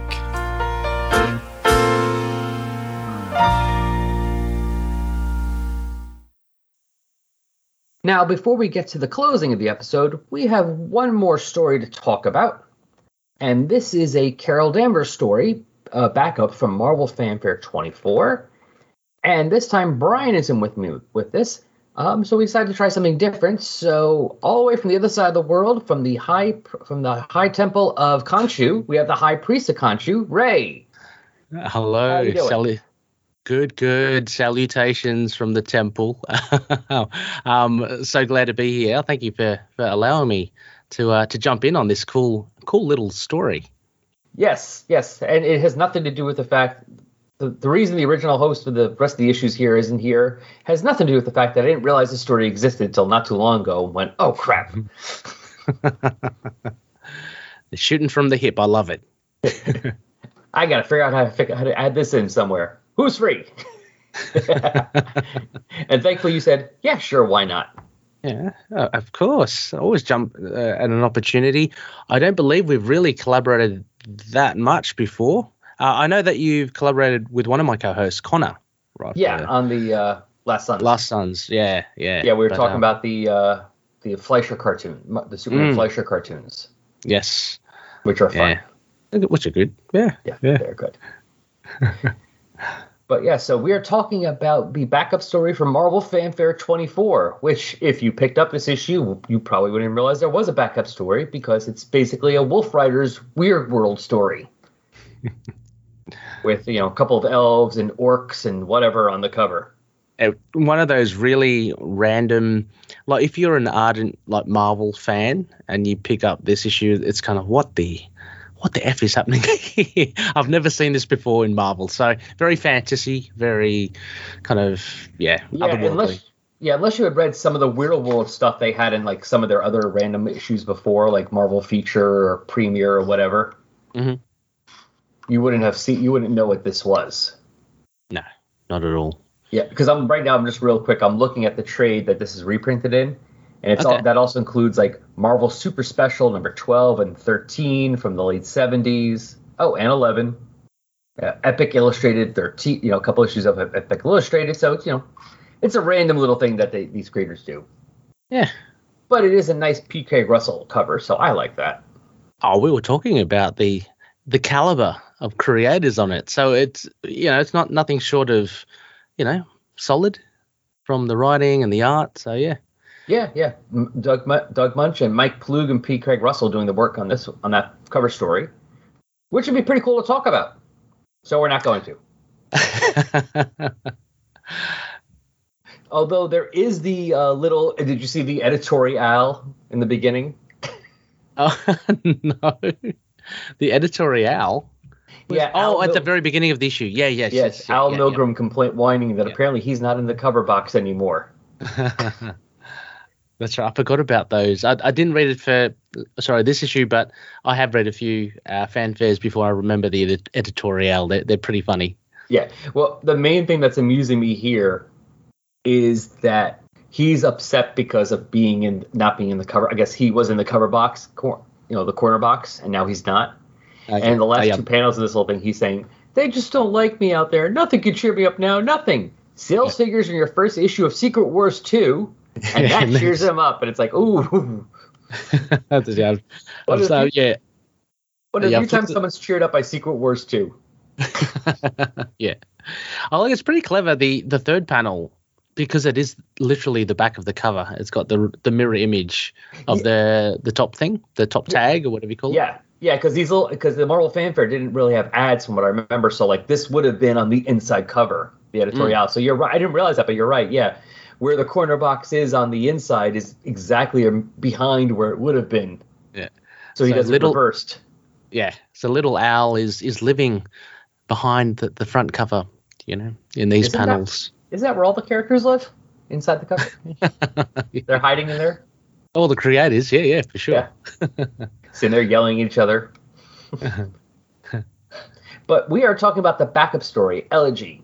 So give us a moment. I'm going to drop into synopsis real quick, and we will be right back. Marvel Fanfare number 24, Elegy. Writer, Chris Claremont. Pencils, David Ross. Inks, Bob Wiacek. Colors, Bob Sharen. Letters, Rick Parker. Cover art, P. Craig Russell. Editors, Al Milgrom and Rosemary McCormick Lowe. Cover dated January 1986. On sale date October 8, 1985, with a cover price of $1.50. You can find this reprinted in Super Aventuras Marvel number 76, a 1988 Brazilian reprint. Gli Incredibili X Men number 3, a 1990 Italian reprint. Marvel Gold La Imposible Patrulla X number 4, a 2015 Spanish reprint. Marvel Masterworks Ms. Marvel Volume 2 uh, from 2016. Captain Marvel, Ms. Marvel, A Hero is Born Omnibus from 2018. True Believers Captain Marvel number 1 from 2019. And the Ms. Marvel Epic Collection Volume 2, The Woman Who Fell to Earth from 2019. A group of heroes gather at Avengers Mansion for the floating superhero poker game. After a few rounds, Monica Rambeau arrives. Carol finds out that Monica is a new Avenger, as well as the newly appointed Captain Marvel. After she asks about Marvel and finds out he is dead, she transforms into Binary and flies away. She looks for Marvel's grave, and when she finds it, she mourns not for the fact that he's gone, but that she feels no emotion for his passing. She recalls how they met and how they fell for each other. She leaves his grave, and afterwards, Wolverine finds her watching the sunset over the ocean. She tells him of her emotional detachment caused by Rogue, and that she's going to join the Starjammers to leave her old life completely behind. They say their goodbyes, and she flies away once more. And we are right back. Well, we did say that that first story has some all star creators, but it's not like the creators on this story are, you know, complete unknown who have unknowns who have no idea what they're doing. Yeah, sure. I mean, we have Claremont as the writer. Big name. Uh, like- I did not expect to like when you when you asked me, let's have a read for this this backup story of issue twenty four. I, I was usually Claremont would have been the last person I would have thought actually. So yeah, that was a pleasant surprise. Yeah, well, I mean, he was a big Carol Danvers fan. I mean, he did work on the series for her, the Miss Marvel series for a while. He was her writer. Oh, was he? Okay, I actually I've got the volume. I've read. Uh, it was a while ago though. The volume one of the Epic collection for Mhm. for Miss Marvel. Um, yeah, I'm just trying to. I'm struggling to think. I, it probably was him. Um, in in those early yeah. Yeah, it's been a while since I read it. I have or had somewhere the uh, Essential, you know, the black and white one. I Oh, okay, that. yeah, yeah. I just, it's been a while since I read that. Yeah. But I- I'm I guess- sure he did a lot of it. Yeah, I mean, I think a lot of comic fans would, of course, associate him with the X Men. That was his big kind of playground. But yeah, he's, he did a lot of other diverse things as well. So, you know, I guess as we're saying, Miss Marvel, he did a lot of Spider Woman um, Yep. in the, the first uh, volume. So he cut his teeth on, on a fair few titles before Yeah. kind of landing as the prominent X Men writer. And you can kind of figure out some of them by reading his issues of you know Wolverine and X Men and seeing who he brings in a lot and who who becomes supporting characters. I mean, Mm. he wrote Spider Woman, Jessica Drew for a while, and who is a big supporting character in his issues of Wolverine when Wolverine got his own solo title? Jessica Drew. Yes. He wrote Miss Marvel for a while, you know, for a while. Once she lost her powers and was out of the Avengers, why she becomes an X Men supporting character. Yes, that's true. That is true. Um, I mean, he even tried to steal Misty Knight and Colleen Wing for a while because he had written them for a while in Iron Fist. Well, I guess that's always the case with these writers. They always they love to play with the toys that they they're familiar with, and and you see it a lot with modern writers today as well. Um, one instance, of course, uh, you know, say Jed MacKay, who's who who did Black Cat, doing Mhm. Doctor Strange, does Moon Knight. Uh, he's very much working within, you know, the characters he's actually um, had the privilege of writing. So yeah, yeah, Yeah. it's not unheard of. Yeah, and in fact, he probably was the biggest Carol Danvers champion for the longest time. I mean, if it wasn't for him when her series got canceled, if he just went, okay, I guess I'm done with that, I'll go do X Men still, Mhm. she might have just never popped up for you know been nowhere for decade for like a decade or two. Yeah, yeah, absolutely. I mean, after all, he's when they re- reference Avengers Annual Ten later, he's the one who wrote that. Yeah, yeah, the the big that big moment where Rogue, um, Yeah, first well- appearance of Rogue, right? Yep. Yeah, gets gets uh, basically sucks the the life and identity out of Carol. Yeah, yeah, it's the you know, I mean, it's weird. Like if you look through the list of Avengers of writers, and also you see Claremont there, like, wait, when did he write Avengers? Mm, yeah, weird, isn't it? I know. Yeah, he's like he writes this one annual, which is basically the you know the way of uh, kind of fixing what happened to Carol Danvers from Avengers 200. yeah.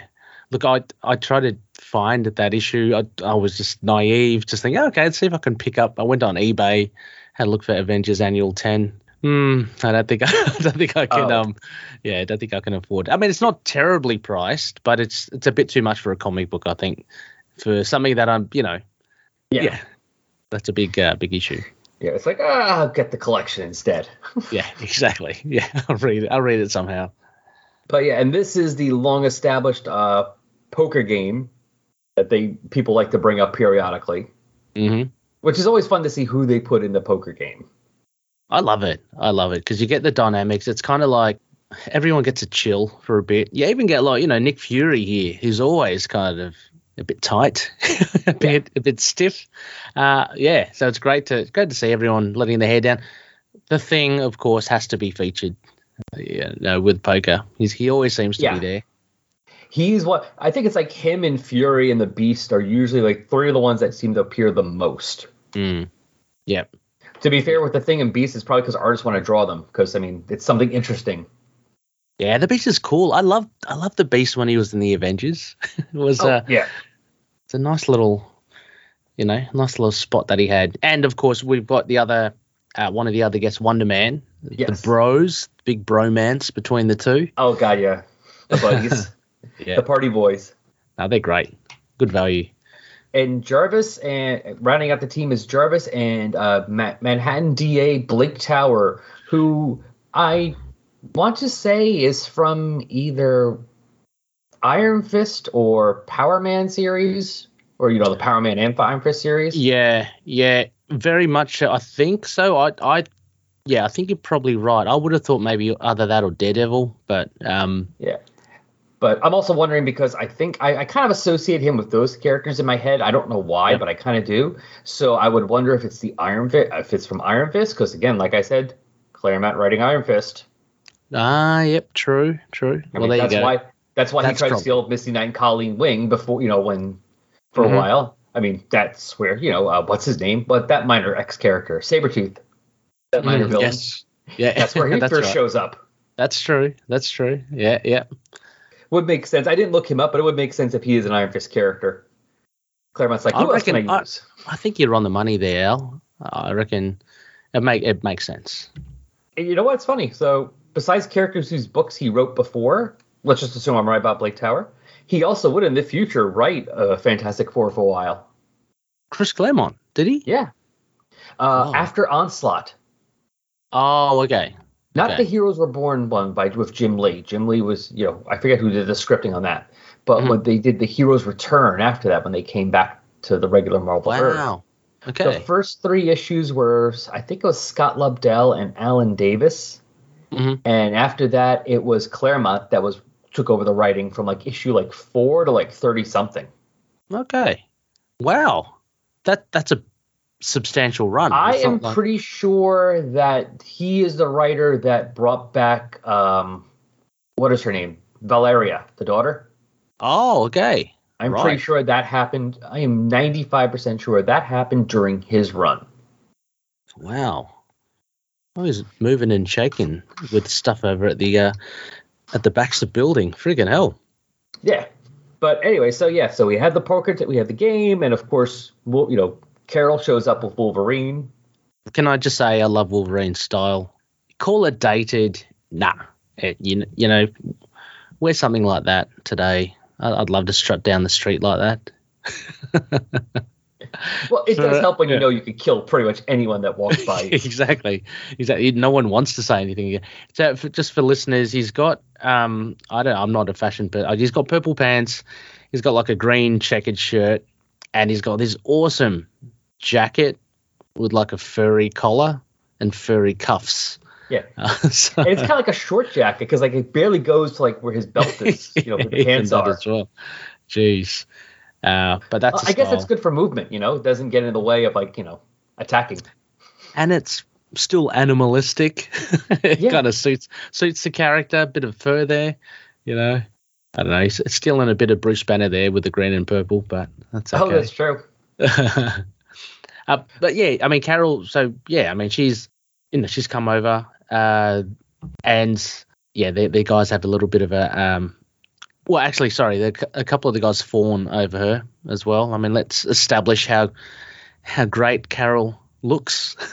Oh yeah. Uh, so you got Wonder Man, you've got Simon, Ben, and Hank all kind of all kind of looking. I love Wonder Man's reaction. He has to take off his his red sunglasses yes.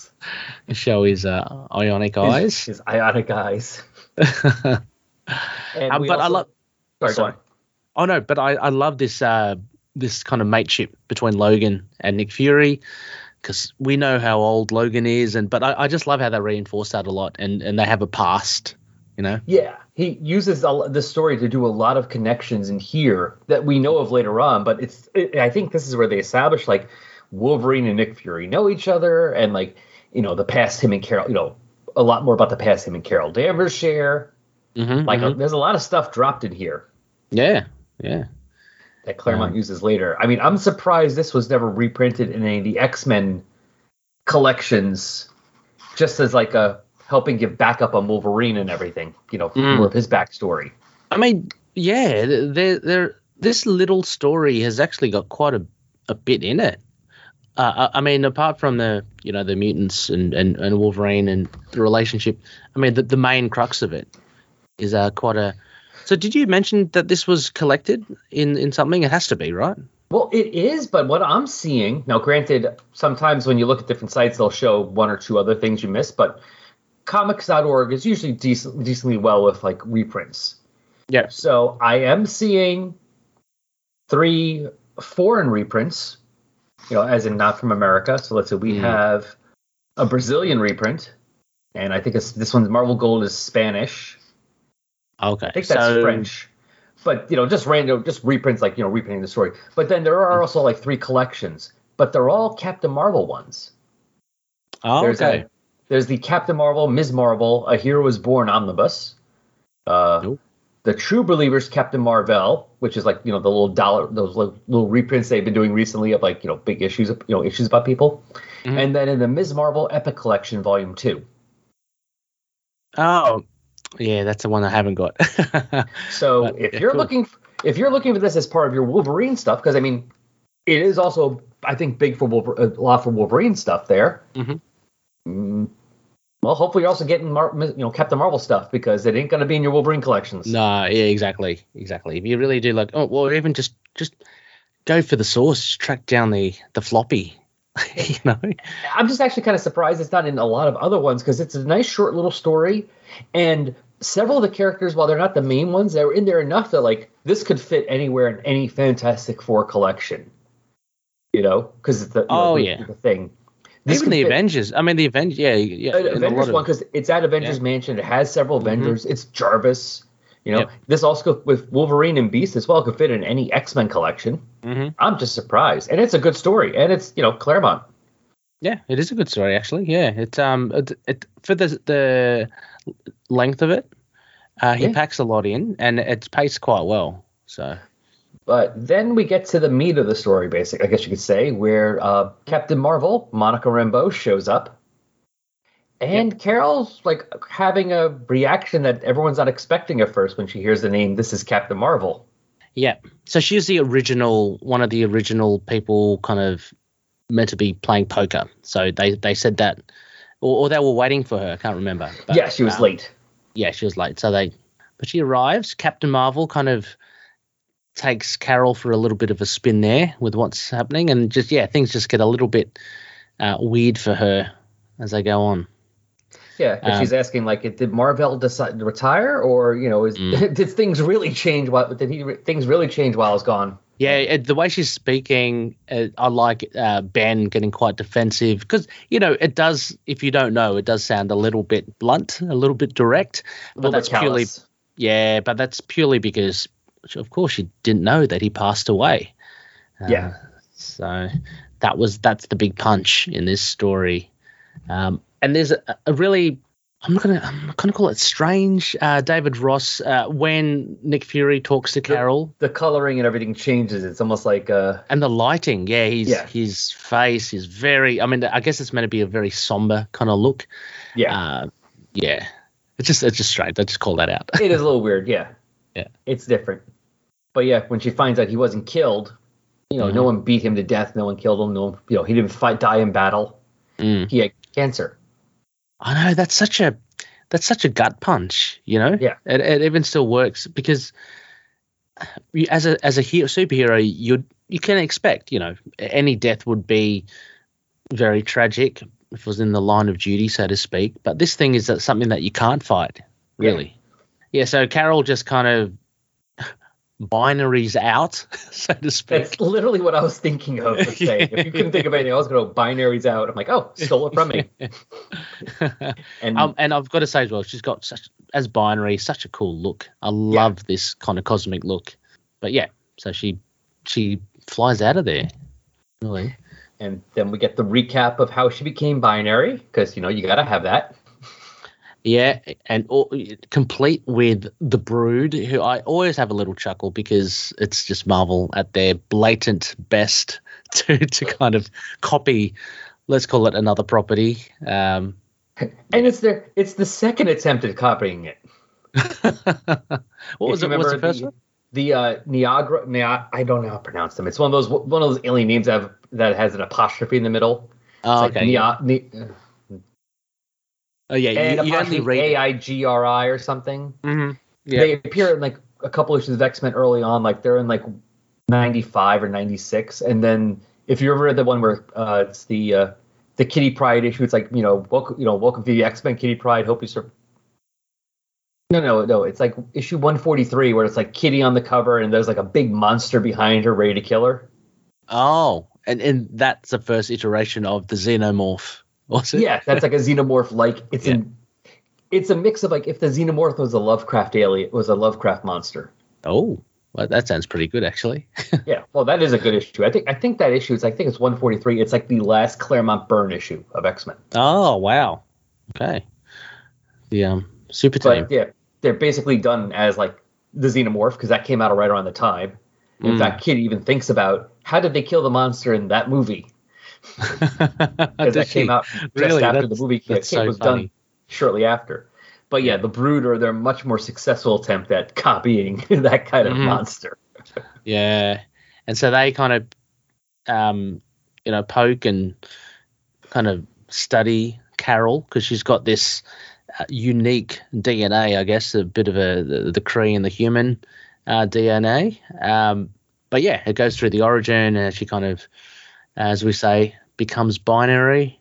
But then it cuts back to to her uh, after you know leaving the Avengers mansion, and she goes to uh, basically the the the tomb Yeah, Marvel's grave. and just uh, reflect again. We're, we're cast back so a bit more information, but this is you know this is really good because it cements her relationship with with Marvel. It's really, I mean, they they go through an, a romantic thing, but you kind of see their also their their professional, uh, you know, team ups as well. Yeah, Uh, they're so professional, they're friends, you know, they're Mhm. colleagues, that kind of stuff. Yeah, yeah, But it goes to what, what I've heard said a lot is that, uh, well, yes, you might have your wishes for that. Let's say a person might have their own wishes for what they want done if they're, if they're after they die. But for the most part, the funeral isn't for the person that died. Mm, The funeral Yes. is for everyone else. that's right. Yeah, And that's right. This is she unfortunately missed that completely mm. Yep. from someone who's a big part of her life. you would feel absolutely shattered, wouldn't you? I mean, Yeah. having that relationship as well, regardless of if you had seen each other um, over the past few months or, or years or whatever, uh, you know, regardless of the fact that you hadn't seen each other for, for a amount of time, uh, yeah, it still would be crushing to to think that you missed it. Yeah. But Mm. it does, I, I guess it's supposed to be that this is what helped made her decision because she decides that she is going to go off with the Starjammers. Mm-hmm. Because she's, I mean, what she says is that Marvel chose to be in exile from the Kree. Mhm. And because she wasn't sure what to do, and I guess she's saying, you know, you kind of helped me make my decision. I'm going to do the same thing. I'm going to be exile, exile myself from Earth and go into space. Trying to do the reverse of what he did. He was running around space and came to Earth, and she's like, I'm going to leave Earth and go to space. Yeah, I mean, it's it's a great uh, you know conversation she has with Logan um, at it as well, and and she seems very determined. I mean, one of the like, towards the end, you know, Logan says, "I'm I'm going to miss you." And she just thinks, "I'm not going to miss you." Yeah. so it's like, I mean, to be, it, it does come up a little cruel. To be fair, in the next panel, she Yeah. says, not as anything but a friend. yeah, yeah. Because, I mean, they they do imply that there was some more to their relationship. They did have yes, that's that's what I, I gathered that they did have some sort of relationship. But they get then again on both sides. Well, on Logan's side at least, I mean, he's had many, many suitors, many Yeah. lovers. So um, yeah, but he, he does care for Carol. I mean, he, he you can see it. Uh, it's not like they haven't become close friends because they have. Um, so yeah, Oh, no, they do. I mean, yeah, no, he's she is definitely a close friend of his. I mean, I'm even thinking of later on in the X Men, after they go to, after they go to Australia, after that whole story, there's a por- there's a period of time. Oh, it's the Psylocke story. It's the story where Psylocke becomes um, the, the hand. Yeah, the- the hand. yeah, yeah. And Lo- Wolverine is so hurt, he is hallucinating that Nick Fury and Carol Danvers are there with him. And Good. because he's Yeah, good recall. Freaking and hell. because he's connected Yeah. to Psylocke, even though she doesn't realize it, I think at the time, because I think she's the enemy at the time, when he sees Carol Danvers or Nick Fury shoot somebody, Psylocke actually causes that person to I forget if they just get knocked out or die, but it actually Mm. affects them. Wow, wow, far out. That I am very impressed with your memory. Um, because I always thought that was cool.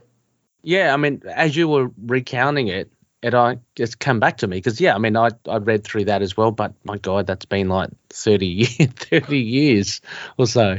But yeah, good Yeah. stuff. It just kind of shows how much, like, yes, she is a big part of his life, no matter Yes, what she remembers or not. She is a very important. Carol Danvers is definitely a very important person to Wolverine. Yeah. she's definitely big in his life. There, I mean, even I'm just thinking, not that I have collected it um, regularly, but the the Kelly Thompson run of Captain Marvel as well. Uh, Wolverine Logan does pop up. He did pop up at least once. I remember they. Um, I'm hoping that's from the Captain Marvel, but they they kind of um, go to a restaurant together with a whole whole crew. I think Jessica Drew's in there as well, and Hazmat. Um, Yeah, and and Wolverine's there as well. But yeah, that again, shenanigans. It, it was like a one and done, but it was Of good to see. there's, there's always shenanigans. Yeah, but it was good to see Logan. Yeah, it's good to see him there in the in the Captain Marvel comic uh, in the issue. Um, yeah, he's, he's he's got very good ties with a lot of like he's good good friends, good mates with Jessica Drew too. So, um, yeah. Again, Claremont character. yeah, yeah, yeah. He set that up well because I mean, at the Yeah, time both he- these characters, their books were canceled. They were they would have been nowhere at best. Mm, yeah. And I think that's also why he put her in the Starjammers. He, you know, this way no one else could screw around with her. protect his uh, protect his baby. Yeah, He, you know, he's like, okay, great. I put her here in my the team that's kind of considered mine. yeah. You know, no one else really touches them for the most part. Yeah. And now she's there when I want to use her, and she's safe. 'Cause who's going to touch his Starjammers? Come on. Yeah, she's fine. you know, until they actually want her for the Avengers, she's fine. Yeah, yeah, And at that point, when she came back to the Avengers and was, I think, Warbird at that point, he was off the X Men anyway for a while. Mm. yeah. Actually, that that actually would have been about the same time he was doing Fantastic Four, Oh, okay. because that was the uh, Kurt. If, if I'm remembering right, that was the Kurt Busiek, George Perez Avengers, the Heroes Return. So, same time period. Okay. Yeah. Right. But so that's that story. So at least you know Marvel helped her out one more time, Mm-hmm. And then we get the nice David Ross back cover. Oh yeah. Let me have a. Oh yeah. Actually, I didn't. I didn't bother having a look, but until now, that that's quite nice actually. Yeah. Very very well framed with the the Grim Reaper. Yeah, death in the background, Yeah. screaming or laughing, knowing this death. That's good. I mean, geez, that yeah, it's um, it's a really really good story. Very heavy as well. I mean, Yeah. look, the um, it's not uncommon for Claremont to, to have these huge word balloons. You know, these huge discussions in these things. But uh, I think it works well. I mean, especially for this subject matter. Oh yeah, definitely. And you know what? I've I've read Claremont stories that are a lot more wordy. So Mm. Oh yeah, yeah. This was no, I was never bogged down by this at all. no. Plus, a lot of it is also the the game and the people interaction. So it's more fun. It's not the pontificating stuff sometimes. That's Oh, yeah. more towards the end. This is more the Yeah. you know Ben Grimm grousing because he's you know he's losing and Yeah. Yeah, yeah, you can get you can really have fun with. I mean, you, I think anyone who gets to write Ben Grimm has a has a hoot. He's such a great voice. And to be fair to Claremont, he does know sometimes when to shut up. Because I'm thinking, Mm. I'm looking literally at that page. It's page five where Ben Grimm's grousing, Mhm. and they're all getting ready to call, and everyone's like, "Oh, I got this, I got this." And Oh, yeah. Carol Danvers just like, "I really hate to do this, Ben," and you can see her hand. And then that Oh, yeah. next panel is just her sitting there smiling at like this Yep. table, just all the chips in front of her. That that is a, a nice little cute uh, thing touch there. Uh, Yeah. Just to have that just that moment with all the chips. Yeah, nothing, nothing was need to be said. There was perfect. yeah, yeah. And that is it. All right. Well, that is it for this story. Unless you have anything else you want, you know, that brought it up here that you want to mention. Um, no, no. thoughts? uh, no, just just I recommend it. But people, just, you know, who may be just at least curious uh, to check this out. I mean, you don't have to be a Claremont fan. Uh, it's just a, a really nice, solid story, and, and it does have have a lot of depth, uh, just because what Carol goes through, uh, and it's yeah, it's pretty neat. Yeah, I would definitely agree. And unfortunately, since it's not reprinted in a lot of collections, I would think a lot of people might not actually realize it existed. Mm. Yeah. So I would accept people. I mean, if you are, I mean, it is nice for like the thing stuff and the, and the Beast, but it's Wonder Man, but it's not really necessary for those characters. No, But if you are a fan of Carol or Wolverine, definitely, Mhm. I would say look this up and check it out. Um, there's of course the reprints, which we mentioned before, and I usually mention the reprints specifically when we when I do the synopsis, so they'll be in there. Mhm. But you also probably just look for the uh, issue because unfortunately, if you have Marvel Saga, I mean, sorry, if you have Marvel Unlimited, it's not mm-hmm. in there. Yeah, they The- only the- they only reprint the the first story. Yeah. Yeah. I checked first. Yeah. But you can find it for. I mean, it's not a. I'm I'm looking on eBay now. We're not talking like a dollar, but it's under it's under ten bucks for the most part. Oh yeah. Look, some So marketplaces. Yeah, third party sellers as well. I mean, And of course, you know, at your local store, who knows what you'll have it at? Yeah, exactly. I mean, for sure. You guys over there in the US, you and your bargain bins, your lucky sods. Dollar boxes, fifty cent Yeah. boxes, depending what you got. What's going on? So yeah, I recommend checking picking this up, people. It's a good story. It's just a good story. So if you like Claremont's X Men, you'll probably like this. hmm Agreed. All right. So before we head out, you should tell people where they can go to hear more from your voice. oh, thank you, Al. Look, I think the easiest way to go, if if you want to check out some of the other stuff, um, uh, Twitter at Rey Rey Pod, R E Y R E Y Pod. Uh, there you can catch me. Always open for a chat. Uh, and so, yeah, I do uh, some podcasts into the night, the Moon Knight podcasts, all character based. Uh, to know her is to fear her, the Spider Woman podcast, Last Sons of Krypton, a Superman podcast, and uh, the last Tuesday of every month, uh, I joined Phil over on Capes uh, and Lunatics to do a Scarlet Spider kind of journey through Ben Reilly's clone saga, all his misadventures, all that sort of stuff. So yeah, uh, love So my one or two places. one or two places. Yeah, love my stuff. so Rey Rey Pod, yep. All right. Links will be in the show notes, people. All right, right, Ray. Well, thanks again for being here. Really appreciate it. Always a pleasure, Al. I- Thank you so much for having me on. Yeah. Well, that was awesome. That was fun.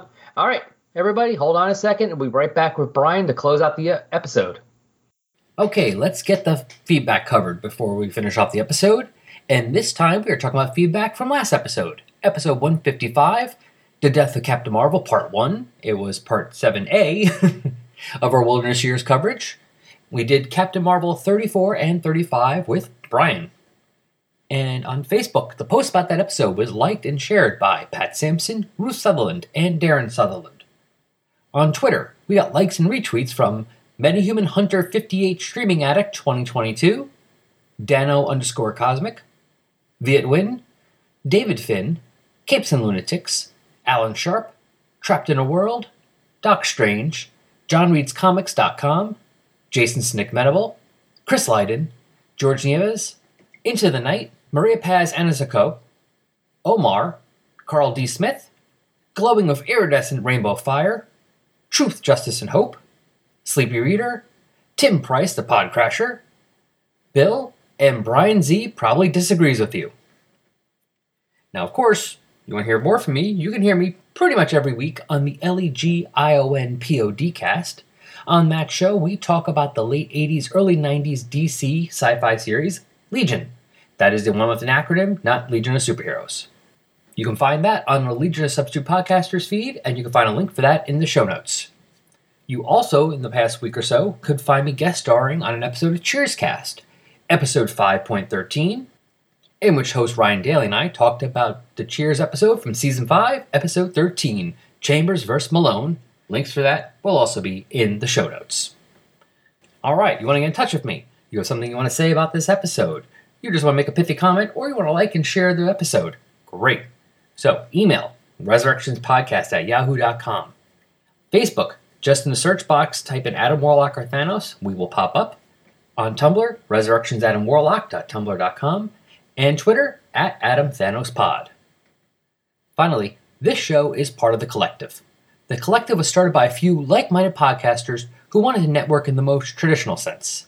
It has become a repository for ideas, crossovers, and potential guest appearances, and you are going to hear a promo for one of the Collective shows, one of which will have our other host for this episode, Ray, in it, right now. Hey, Ray. Yes, Connor? What's black and white and red all over? Huh. A newspaper? Not even close. Hmm. A sunburnt zebra? What are you doing, Ray? Not even close.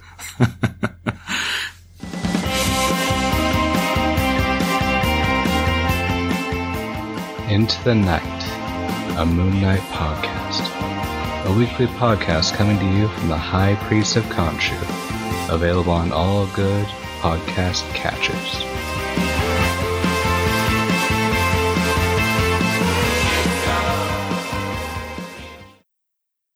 All right, so Brian, before we head off, uh, is there anything else you want to have people take a look at, either something of yours or something that you're interested in?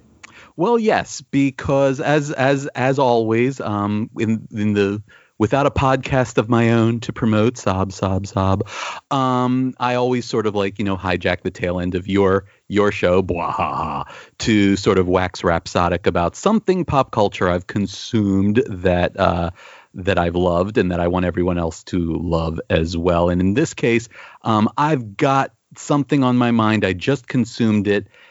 Ah, and it's coming on the heels of what we just discussed about Death of Captain Marvel and, you know, pretty emotionally heavy. This was also in some ways like kind of emotionally overwhelming. Like, like I don't know if you've ever watched anything or you know consumed anything entertainment wise that just really like just sort of gave you so much uh, emotional reaction like you were left with all of this emotional energy and you needed some you didn't like know where to put it. Like you had to put it somewhere and you didn't know where to put it. It just left you with all of it. And there's a good thing but you know you, you know the kind of thing i'm talking about? Yeah that kind of gets to you yeah, yeah. You know, I'm thinking like, you know, first 10 minutes of Up, if you recall that. There's that. Um, one thing that actually gets me, uh, usually got me a bit was uh, Doctor Who, mm-hmm. uh, season one. Mm-hmm. Not, sorry, not original show. Uh, the, the reboot. revamp. Yeah, Yeah, yeah, so yeah. Christopher Eccleston, uh, Father's Day with Rose's father. Oh, yes, yes, yes. Yes, yes. So anyway, yeah, no, good, good call. So yeah, so I'm I'm left with that. So I thank you for this opportunity to sort of like heat sink some of all of this emotional energy it left me with. It was an anime, um, a- an original anime, not based on a best-selling manga or anything like that. So it kind of flew under a lot of people's radars. Um, the title is A Place Further Than the Universe, and it is it was 13, a 13 episode series that aired in 2018 in Japan. Um, and it's the story of a group of uh, four high school girls who, for varying reasons, undertake um, participating in an expedition to go to Antarctica. Which, believe it or not, that sounds like it's it's handled very realistically in terms of what um, like is involved in in in a having an expedition to Antarctica in the first place. You know, Yeah. being how tightly controlled that space is by world governments. And also you know when you are 16 you know what what it how that affects it. But it's really all about like these four characters and their reasons for going and their struggles and their arcs. And by and large it's it's very it's frequently very funny. It's overall it's it's very much it's a it's it's a little bit of a slice of life but it does have that ongoing plot line. But it's just there is at least one moment in most episodes that will get to you and at least four moments over the course of the series that I can say are real real like emotionally like not like overwhelming but you know very strong very strong like strongly affecting. And the one the one that sort of cemented this thing as one of the greatest things I ever watched in in a good way but it just it broke both me and uh, the Empress. It broke us both. We were both just literally Oh, wow. sitting there sobbing, like actually crying out loud. And I don't cry at entertainment very easily. I'm not against it. I'm not opposed to it. I'm not like I will not do it under any circumstance. It just doesn't happen very often. Um, and this got to me like this one moment. I won't specify it because I don't want to spoil anything for anybody who has the opportunity to to watch it. So I would say, um, so I don't want to say too much more than that, other than it's very funny. Um, uh, it's it's very funny a lot of the time, but it it mixes that with some genuine and uh, well earned um, sadness and emotion, and it's just a complete complete meal, uh, entertainment meal for your emotional palate. Uh, a place further than the universe is the title. Um, you can watch it as far as I could find. It's not even been released on Blu-ray or DVD. Um, it exists solely as far as I know, streaming on Crunchyroll. Okay. Which you can watch it for free if you don't mind a slightly lower video uh, quality and occasional advertisements. But if you happen to already be a subscriber to Crunchyroll, then you'll get it in high def in super glorious high definition with no advertisements. Either way, though, I cannot recommend this show highly enough. Even if you're not like a huge anime fan, if someone's listening to this and they're not a huge anime fan, the, the New York Times chose it as one of its best television shows of 2018 in its year-end wrap-up that year. That's how good this Oh, show wow. was. It was it blew me away on every level and it's going to be something that I remember for a very very long time and like I said it left me with all of this overflowing excess emotional energy that I just had to put somewhere and thankfully you Al give me this opportunity so I had a place to put it. So there you go. A place you further than the universe. Please check it out if you have the opportunity cuz it will it will reward your your time. Sounds interesting. I have to look for that later, maybe. I I- I-. I do recommend it. I do recommend it, and if you do, please let me know how you know you uh, how how you like it. All right. All right. Well, that's it for this episode. Uh, next time, let's see. What's the plan for the next one? The next one, we're going to be doing uh, Avengers 219 and 220 and Captain America Annual 7. I mean, not us, but me and other people. you, you. I will be back next for covering uh, the, I believe the finale of the uh, Jim Starlin, um, the modern Infinity trilogy thingy, the Infinity finale, I think it's called. I believe that's, uh, if I'm thinking right, let's see, for you, where's the. Yes, that's what we're doing after these Wilderness Years episodes. We'll, Right. we'll be coming back to that. So uh, that might be the next time you all hear me. So, haha. Oh, no. No. No, before that, Oh. Halloween. Oh, I have work to do. Okay. Remember we talked about that. la- What did we do last Halloween? Yes. Yes. We talked about doing the next one. Yes. I'm So- not. I'm not. I'm. People will wait. So probably that one then. Okay. Sounds good. And then after that, the Thanos right. stuff. Right. Right. Right. Ah, Giving me so much work to do, Al. I swear. I know. All right, guys. Talk to you then. Bye. Bye.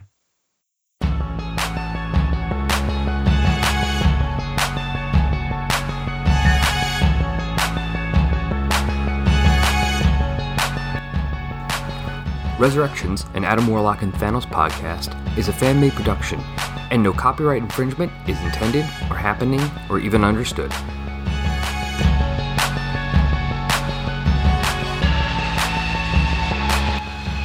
The opening music for this podcast is Intro Pompeii by Lino Rise, and the closing music is Dark and Dramatic by DJ Puzzle. Both are licensed by the Creative Commons license. You can find Lino Rise at free-intro-music.com and DJ Puzzle at peaceloveproductions.com. Links to both can be found on the Tumblr page.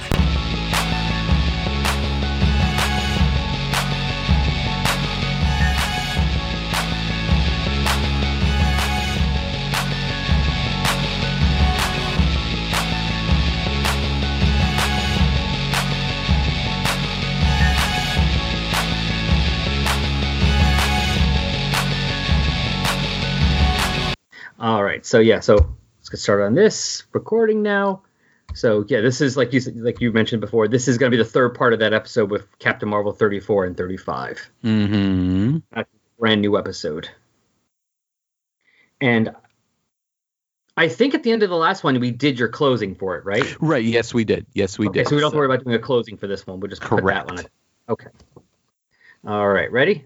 I am as ready as I'm going to be.